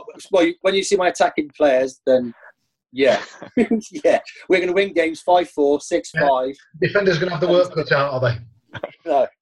It yeah, sounds absolutely. like Kevin Keegan Newcastle side. This. yeah, no. no it's, I, I have to say, and I, all genuinely, and it's, it's, no, I, I, I, honestly, it's the first time I've ever done a 1 to 11 of players I've played with. I've never done it before. I've never even thought to do it. I know everybody does it. I've never been asked, nobody's ever asked me, what's your 1 to 11? Never. And this is the first time. So I was, I was stuck thinking, shit. And like, then I was going through the players I've played with, and I thought, actually, I've, I play with some decent players, and, and it's you know, and it's, so I was fortunate. But let's say, genuinely, it's the first. So thank you for asking because it's the first time that I've I've uh, I've been asked to do it. No danger, right? Who's in the sticks then? Right, Alan Kelly, gotta be. I, I play with, I play with like Shay Given, who's Republic of Ireland number one. I played with David James for a season at West Ham, um, but as good as players and good keepers as they were, and they were brilliant keepers. Jamo for the wrong reasons, but he was he's still a good keeper. Shay was, without doubt, shot stopper. was an unbelievable shot stopper. Um, Trace, even Trace, like Simon Tracey was was a good keeper, but and not just because of the commentary, but I was fortunate enough to play with Alan when he was at United, when he was at his best, and everything about Ned was was good. He was never just he was never just an average six out of ten. Most games he was a good seven, eight out of ten, and not just like not just a shot stopper. Brilliant kicker of the ball, brilliant talker. He was a nice lad. He was one of the lads in the changing room. He just had everything, like you know. And he, had, he and he was just. I don't, I don't think anybody can. And let's not forget, you know, he played for Republic of Ireland. He would have played more caps. It wasn't for Shay. You know, I could, I could easily have gone for Shay, but I just think Ned was just an all-round eight out of ten player every week. And that's that's that's where I'm, I just think I can't I can't remember. I honestly can't remember Ned making a mistake in a game. I just can't remember it. I just can't remember making a mistake in a game. But but that's how good. That's how, and that's a testament. That's that's a credit to him. That's how good he was. You know. Have you get many blades to disagree with that? Uh, Yeah. really solid start. Right, right back. Can only be one, and he ain't much of a defender. I know where this is going. yeah, he's got to be in my team. He's got it's Vaz. I mean, it's just I don't. I think all four of you there. I mean, anybody seen him play? He was just. It was phenom- He was a phenomenon. He was just. He come in like his first training session. Never heard of him, and he was just wow. Like he just did cross the ball. His touch, his tricks, his just his work rate. You know, I think that's a lot with Vaz. What you don't realize with Vaz, Vaz worked hard. He may have looked glum. He never smiled ever. He didn't speak much, but but he was he worked ever so hard. You know, the wing back. I played wing back, so it's not an easy position. You've got to be fit, but he had it all. Like he was Greek international. He was fit. He was up and down. Sometimes he's a little bit slower getting back, but he was he was a brilliant player, and he did everything that was asked of him. He was. We you saw for yourselves. He was just some of the crossing. I mean, the goal. I mean, his goal at Sunderland. I mean, left foot across his body into the stanch. I mean, he, he was just. Yeah. He was unbelievable, and I think what we were really good at. I mean, so we complemented each other well. But Vaz, in swinging corners, free kicks was really, really good. And I think in that team we had, me on the opposite side was it also helped because Dane hated taking corners. So me on the opposite side, we had like we had good balls coming into, into the box most times. But Vaz was, and he is, a nice lad, but Vaz was without doubt one of the technically gifted players I've ever seen and played with without without doubt. Not he's not the best. The best is in front of him, but he was one of the best without doubt. We, we only actually stumbled. We, we only stumbled across Borbokis by accident, didn't we? We actually when when when the scout Yeah. went across, we went across the scout Ketsbaia. Yeah, And that's it. Yeah, there, he went. There's a right back we need to have a look at. and we never none of well, we never heard of him, but like like said, honestly, like you said, Danny, he just blew your mind. He come in and he just he, it's hard to explain what you like. All, most of these players, it's not what you certain these players. It's not it's what you see in training as well. It's not as if it's like a one off. They're just game players. They're just they are just every week game players. But in training, every day is doing the same old stuff, the same old step over. You know it's coming. Like Chris Watt, you know it's coming, but he you can't stop him. He just beats you with it. You know, it's just you know it's one of those. I was going to ask you about that with training. Actually, I was going to ask you earlier, but I assumed he'd be your right back, so I left it. I can remember you and him playing cross field diagonal balls time after time to each other. Yeah. Was that Yeah. something that was a deliberate ploy, or Well, it's funny because uh, I said that we still, we and Dev still talk about it because I think I commented on a video that you scored a goal from, and I I put the ball in, and it's just one of those that it was my out ball. And Weird when I say that as a wing left wing back, you think your out ball is like your, your, your right wing back or your right winger, but it was my out. It was it, it was it was my out ball. It was you've got nothing on, so you're looking for your right wing back? That's incredible. Yeah, no, yeah, because it was when I say it's my out ball, is I mean what I mean by that is like yeah, as a wing back, a left sort of player, you pick a ball up, you open up, and you look down. Like, can I hit my? Because I never had a, I never had a left winger to play, so as such, so I look at if I can hit the centre forward, second centre forward, my midfielder, my my my, my out ball was right, go long, and more often than not. I'm not just trying to talk about decent enough, but I've got, you know, I could ping a ball. Look, certain players can't ping a ball, but I could ping a ball, and I could hit that ball that was low and driven, and and and Dev knew it was coming. I always said to Dev, Dev, if I get it, just give me, just, just be wide for me, just I, so I've got an out ball. And that's how it was, Phil. I just, I just knew if I was ever in trouble, my out ball was, and if I, sometimes I didn't even look, I didn't even play to Dev. Sometimes I, I, I shouldn't say that, but I didn't even play for Dev. I, I just thought, well, I, rough, I roughly know where the fullback is, hit it over his head, and hopefully Dev will run onto it. And, and when he didn't get on the end of it, it was nearly a good ball, and I'd still get a clap for it. So it, was, it just worked out. It, it still worked out all right. But more often not, more often not, it, it was a good ball, and I still got a clap for it. So it was it was one of those. It, it worked out quite well for me, to be fair. Like you know, Brilliant. Yeah. The centre halves. Who's, who's your two centre halves? They must be doing some work. These two. But when I say that they, they, they can because they can cope, I've got I've got I only played with I played two games with oh shit sorry I played two games with him. Um, my right side is Jonathan Woodgate. Believe it or not, he was a very underrated. Well, he wasn't underrated. He had a hard time, but what a player! What a player! I nearly went with Jamie Carragher at England, but I played with Jonathan Woodgate. I trained with Jonathan Woodgate for two for a year, for a year or for sixteen months, and I played three games with him. And I got to say, he was like I'm not saying like Paul McGrath, but he he read a game. He was he wasn't overly quick, but he could pass a ball, he could jump, he could header, um, he could defend really well, and he never looked like he's one of those players that he never looked like he broke sweat. He just he looked really he just never looked like he broke sweat, and um, he's my right side centre half. He was such a good. I mean, you don't go to Real Madrid if you if you're a bad player. Was, he's just a really good. He's he's just a really really good player. And never one look, it's Paul McGrath. I, I'm not gonna. I think I touched on Paul earlier that Rolls Royce of a just a Rolls Royce of a player that I've never seen him get beat at 38. Um, he was just he was that he was that genuinely genuinely he was that good. He was um he was he was just yeah he was just genuinely that good, you know. And um he was just they're my two centre halves, and I you know I, I don't think there's any arguments from most people about them being my centre halves like that. So Not from us. no, Right Who's then. making up the Who's making up the back four? it's going to surprise you. He's going to hate playing there, but I not. He has to play in my team. Dane Whitehouse. Sid's going to come and left. He's, he's going to hate it. He's going to hate me if he ever sees it or read it. But he's got to play. I've got. I've got to get him in my team. Um, I think you know him better than me. You know, in respect, you've seen him play a lot longer than I haven't. But he needs to be in my team. He's just a brilliant player. He just he's, he typifies what my team would be, and that is just run all day. Um, but on the ball, technically, really, really good. He can tackle, he can defend, he can cross. He will score from left back, have no danger. He'll rile everybody up in front of him to get working. Um, and when I show you my outer left side player, when I tell you in a minute, it would be fun to watch. I'd have a bit of fun watching those two because they would just fucking bicker and fight all the time. I know they would. But so it's so, so that's a bit of fun going into it. But no, I don't think you can not play. You, you can play Dane. I don't think you can. You can. You cannot not play Dane. You know. Fair play. Yeah. Well, And then I see. Then I'm this way tricky a little bit. So I've got two centre midfielders, um, and I I played with one. Where to? I played one at Newcastle, one at West Ham as centre midfielders. Um, and the first one was Michael Carrick. Went to West Ham and he was there, and um, he was phenomenal player, a phenomenal player. Like um, again, like Mickey Carrick, I like like sorry, like um, like Paul McGrath, an absolute Rolls Royce. Somebody never broke sweat. I never seen him give the ball away. I don't think he ever passed the ball backwards. Didn't score many goals, but everything he did was forward. Like he just always kept the ball ticking, and he was always there in any situation he was in. He'd always show for you, which is hard for a player. And, and, and you know, you, you know, good players if they got you. He always looked like someone like Paul Scholes in respect of. He always looked like he had time on the ball. He just he never he never looked under pressure. He always looked like he had Don't tell time. On the ball. that. Sorry. Don't tell Curtis that about Scarlett. Sorry, mate. Yeah, sorry.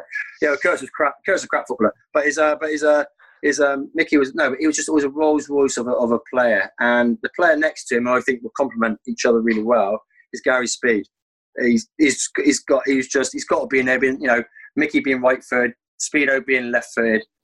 It is. Um, he was again at, at, at Newcastle. I played with him when I first my first game was with him, and he was head and shoulders above everybody in respect of just his just everything about him, like from his passing. You know, people going about scoring goals.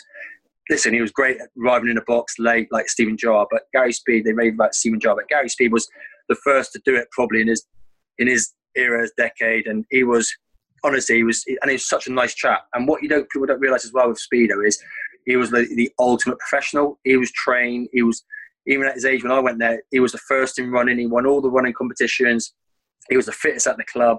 He was just an out and out proper, proper, proper footballer. If that makes sense, just an out and out proper footballer. And he's and what happened to him was sad and tragic. And you know, and if he was given time, at, well, I say given time, but at Sheffield United, if he was, you know, didn't die, but not being horrible if he didn't die, sort of thing. But he would have been a he would have been a hero at the lane. You know, he would have been a hero at the lane, and he because he, he was just a born winner. He was just an unbelievable player, you know. And uh, again, he was one of those he, he couldn't not not be in be in my team. But I've got to mention Rob Lee as well. He, he was frightening Rob Lee. Like when I went there, he's getting on a bit, but he was an unbelievable player as well. You know, I played some brilliant midfielders. You know, Kevin O'Rourke at West Ham was really good. Um, I played some really, really good ones, but but honestly, Rob Lee was up there. But Gary Speed and Michael Carrick, I think they'll be brilliant, complement each other really well. You know. So on the right hand side, I think we'll complement Vaz really well, and he is Nobby Solano.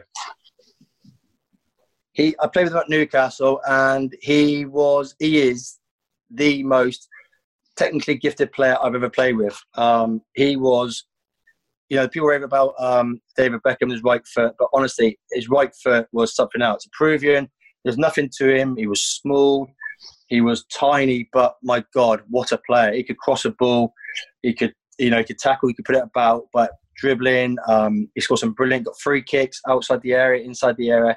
Technically, without doubt, without doubt, my my my my my outside right player, if you will, because you know with the two up, top, he will he will provide crosses upon crosses, and uh, but going forward, he's such a such a good player, and he's again my, technically my, the most gifted player I've ever played with. Absolutely. Absolutely. Well, fantastic player. Uh, one of those players that seem to be at Newcastle forever. But yeah, and they love it. They, yeah, they love him up there. I mean, they loved him up there because he was he was he was honestly he was that good. Um, he was uh, he was something else, and you know he. You, you don't play as many games as you do for Newcastle if you're not, you know, if you're not, you're not good. And he was, just, he was just, he was technically really, really good, you know. And uh, it's, it was, it was. I have to say, him, him, Dane, Paul McGrath, Vaz. I've got to be honest with you. My first there was no I've not built a team around them, but they were my first four that were definitely in playing like you know. Mm-hmm. So it was on the left hand side that's going to be rallying with Dane. No, yeah, no, going to surprise you. It's going to it's it's Craig Bellamy. People there might be a, a divided opinion here, and that's but I played with Bellas when he was at Newcastle. Um, and a lot of people like Bellas because I don't think a lot of people know him. The thing what people don't really know about Bellas is he was a winner. He was just a born winner. He would people forget I you forget that he was a good player. Bellas was a really really good player. He was he worked really hard for the team. He always played on the left. You know, he used to cut in. He scores goals. He tackles. He niggles players. He gets on people's nerves. But ultimately, his number one trait, which I found when I played with him, is he just hated losing five aside. He would kick you in five aside to win. He hated losing, and I think in a team where I've got a lot of players who say flair players, I think he would toe the line where he would make players play. And I'm saying, like, you know, Dane behind him, I think those two could have like ding dongs, but I think they could bring the best out of each other, you know? Um, and I just think Bellas is is is a hell of a player. I think he's an underrated player, Bellas. He was he was really he was, he was a really really good out and out player. And like I said, I'm going to go for goals, you know. So I'm, he's in the, he's in my team, like you know.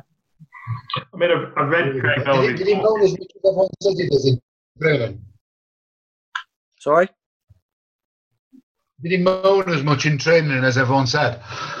Yeah, no, yeah, he moaned in training all the time. He, him and Alan, him and Alan Shearer didn't really get on, but um, um, they didn't like each other as such. But Bella just wanted to win. He, he was just a, he's just, honestly, he's just a born winner, and he would, he would kick. I, am not lying. He would kick his own mother if he thought he, if he thought he, he could win. He would kick his own mother. He's like he's, but then I just think that's a, I think that's a good trait to have. You know, you want people in your team that that are winners that want to win. You know, and you know, and, and I think he he was one of those players that he did that. And, and I think that's what people forget about Bellas when they say about, oh, yeah, he's an okay. He actually, Bellas was a really good player. You know, you don't go to Old Trafford, play for Man, you know, he went to, he played for Liverpool, he played for, for Man City, won titles. You know, he's, oh, you remember the goal he scored at Old Trafford? You don't do that if, if, if you're an okay player. He's a very, very good player. And he would be, he'd come in his side, you know, and you know, and um, he was best friends with Gary Speed, so I know Speedo would would look after him and shut him up. So we're good in that respect, you know. So you said it was four four two slash four two. Yeah, yeah, but somebody yeah, in the hole. Yeah, in the hole. I don't think for one minute it's it's not going to be four four two. I'd not not. It's going to be well, yeah. So in the hole, I'm going to go. We talked about him earlier. We touched him earlier for his hat trick. It's Matt Le Tissier in the hole. Um, again, I don't think I need to say too much about Le Tissier, you know, you know the England game. Uh, you know, you see him on TV doing the goals on TV, and then. But I think it opened my eyes just to genuinely how good he really, really was in the in the five days training with England being when we all met up. you know what we see. You know the goals. I don't want to bring up the goals against Newcastle over his head, and you know the goals against Blackburn. Uh, he did it. He did it in training. There was no. There was no. It's not like a one-off. If that makes sense. you. He did it in training, and you know, um, it, it was just. He was just. You kind of so many times I'm looking at this team, and so many times I'm looking at players. They did things in training. You kind of like you stand there, and many a time in England, I so wanted to clap. He did a goal, he did a touch, or he did a flick, or he did and I wanted to stand there, and I, I found myself wanting to clap, to go, "Oh my god!" A bit like Vaz, but a bit like Nobby, but you couldn't. You had to be a bit professional. But that's how good he was. He was he was genuinely that good, and with you know, he, he, I just it was just a, an honour and a, and a privilege to play with him. Right up front, I mean, I think we might know this is. Yeah, yeah. It, yeah, you will know. It's Alan, of course, it's Alan if Shearer. If Gareth Taylor, I'm going to be very disappointed in you. Taylor's a good lad, though. But no, it's obviously it's Alan Shearer. I mean, I, you know, I, I you know what? It's, it's difficult because I want to play. I want to say Brian Deane because I played with him twice. I know he's a legend, and but if I'm doing my best eleven I've played with, you know, I'm, you know, I'm looking at Dino, but you know, I play with Jan. Jan's a good striker. And when I went to West Ham, people were like Jermaine Defoe. is a, fucking good. He's a good, good player. Jermaine Defoe scores goals for fun, you know. And but you know, Michael Owen was in the, the, the England B when I was there. But, you know, a player I've played with, I was fortunate to play with Alan for 14 games. Um, he was just, and I, I say, I've said it to many people. It was a, you know, the best I could describe Alan was he's a robot, an absolute robot. What you don't know of Alan is, you know, he scored these goals, all these goals. He, you know, but he worked pissing hard for it. You know, after most training sessions, he'd always, and that's why I feel quite privileged because he'd always go, was near Quinny, and he'd always ask, my, he'd always ask me, he'd go, Quinny, and he'll take like 40 balls out. Um, he'd have Shay Given in goal. Um, he says, "Could we do a bit of shooting?" So I like I'll cross some balls. He'd first time volley, take a touch, shoot, headers. Um, but what people that's people didn't know that you know he'd always say, "Quinny, let's do this." He'd have 40 balls most days, just constantly shooting. And honestly, he always hit the target. And he said if he beat Shay Given, who he could have had an apprentice keeper in goal, but he never. He always had the number one keeper at the club to be in goal because he said if I could score against him in training, when I come to a match day, you know, it's it's just it is what it is, you know, and uh, and that's genuinely what what um what he what he was. You know, people didn't see, you know, what he was, and that's you know that's uh that's that's that's that's what he was, you know.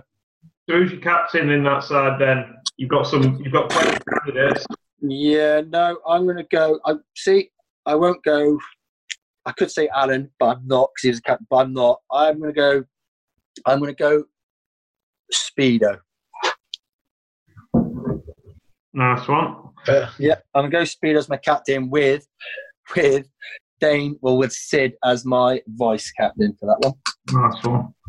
Now, we do let people because um, we we let Bradders have have some have a bench because he was uh, he was feeling a bit guilty about people he missed out, and uh, we let we let Kevin Gage do that. So right. if you, I think seven might be taking the piss a bit, but have you got five players that you might you you like you said Rob Lee, someone? Yeah, no, I, I, my my keeper would be Shay, absolutely. My keeper would be Shay. Nice one. I'd have a, I'd, I'd have a young I'd have a young Jags. Can't argue with that. Yeah, I'd have young Jags. I'd have Rob Lee, and I would also throw. I'd have Rob Lee. I'd also have Brian Deane, And I think my, in fact, can I have two? I'll have six. I'll have. We might as well have seven then. oh, well, that well, it's easy. It's easy. I'll have I'll have Kieran Dyer, and I'll uh, Jermaine Defoe. I'm all out of attack here. Fuck it. Let's go. This team's scoring a lot of goals. Yeah. yeah this yeah, team's scoring goals. Yeah, have, these, I got, these are winning games. Have I got six? Yeah. yeah. One more. I'm going to go defender just because. No, I'm not actually. Do you know what I'm going to do? I'm going to go midfielder. I'm going to go. I'm going to go Brownie, but a young Brownie when he's at United, just because I think to play with those players week in, week out, he'll, be, he'll become an even better player. Definitely. Woodhouse is having you, by the way, for not having him in his team. I met, I spoke to him, and he says, and I said that's one to eleven, and he was like, "Fucking Quinny, you know, you know, fucking hell, Quinny, I'm, fucking, I'm going to be." It. I said, "Yeah, you're going to make it. You've got to make. You're going to make it. You're going to make it." no intention of putting him in one little fucking bit. But he but he, but he, so when I when I tweet him later, I'll be like, yeah, yeah, you made it. He'll be looking for it, no, he ain't making it. He, he ain't making it at all. No, but he's uh no, but I love you know he's my best friend. We get at United sort of thing. You know, he's my apprentice and he's crap at that, but he's a he's a great lad. Wigs, loved him to bits. But um, no, I, you know, looking at that team now, I'm looking down at it now. I, you can see by looking at that team, I was fortunate with some of the players I played with. So I'm not to, like we talked about earlier, I'm not going to argue with that at all. You know, I think that team, I think that team beats a lot of teams. Definitely. I think most of us would be happy to watch that team week in, week out. It'd be entertaining, that's for sure. Yeah, that's exactly. Yes, I think I think that that team beats a lot. That that, that team definitely beats a lot of teams. I think you know. Fantastic. So um, I think it's only right that we maybe ask it. You, you obviously probably still watch a fair bit of football and watch Yeah. it when they're on TV. Yeah. How good is this current team? What are they I- capable of? And what's the long term? What's the what is the what is the ceiling for Wilder's Sheffield United revolution? honestly, I, I- I've watched them. what- So I can because I've not been to Sheffield for a while, but I say I like. We t- I touched on it earlier. The football.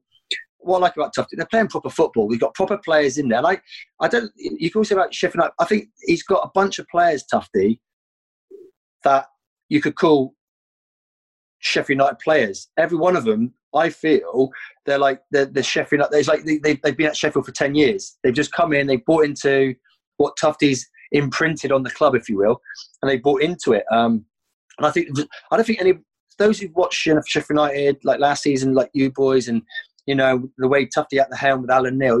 I don't think many Sheffield United supporters are going to be too surprised at how well they've done and the results they've they've they've got because one they're well drilled, two they fight for each other, three they don't want to win, uh, they don't want to lose, sorry, and four is they all which they which is which is I think most important. They've got a, te- a team togetherness that every good side needs, and I think I think they can do what they they can be and achieve what they want to achieve, and there's no surprise that if it stays like it is, that you know where they are at the moment, you know, getting into you know getting to Europe is a massive achievement.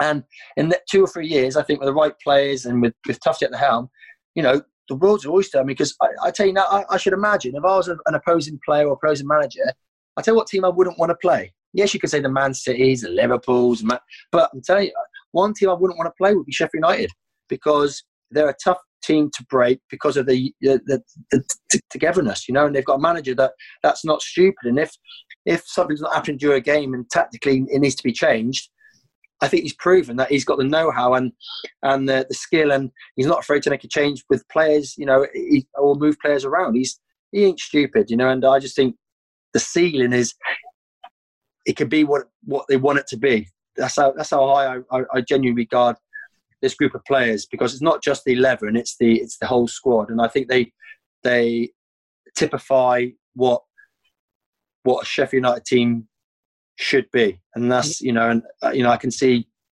I can see that, and I just think it's if I was a Sheffield United supporter, nailed that because it's just it's everything about it. What you've just said just nails it because the Yeah. fans are together, the team are together, Well, and, and that's what makes Sheffield United so great. I it, think. it, it, it, it, it Phil, it's, it's, it's totally that, you know, and uh, that's why I said to you, I think, I think, I think it's too, I think it's too easy to put a ceiling or a limit because I, I, I, I can see it going, I can see them being like so far in the next sort of three to five to ten years, right up there, being with like the, if they're right, you know, being up there with like the top top teams in, in England because everything about it is there on, is, is there for them. The fan base is there. The ground is there. You know, nobody likes to go to Sheffield. You know, I know they don't. No, to, to the ground, but if you can keep the players and like keep bringing the youth through, and then you know, who who who's going to want to play Sheffield United?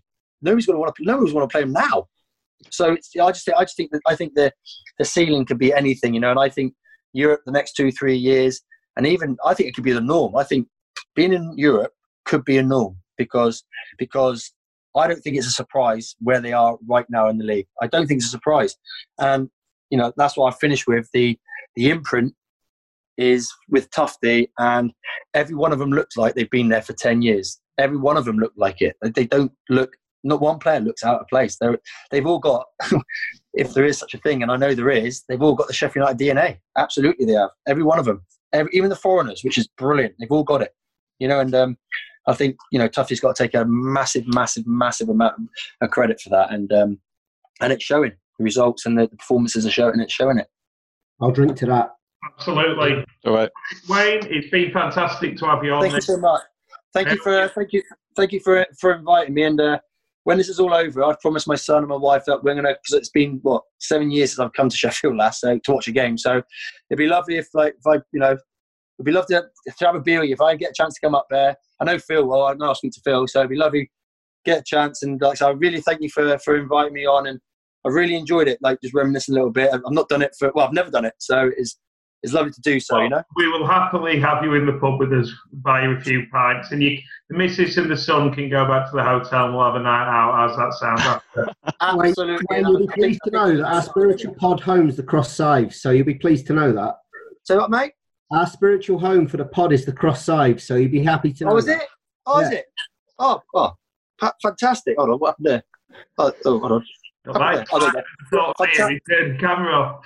Yeah, no, yeah, fantastic. Yeah, fantastic Cross Scythes. I said, yeah, many a night drinking in there. Yeah, I had my 18th, I had my 18th birthday actually. years ago.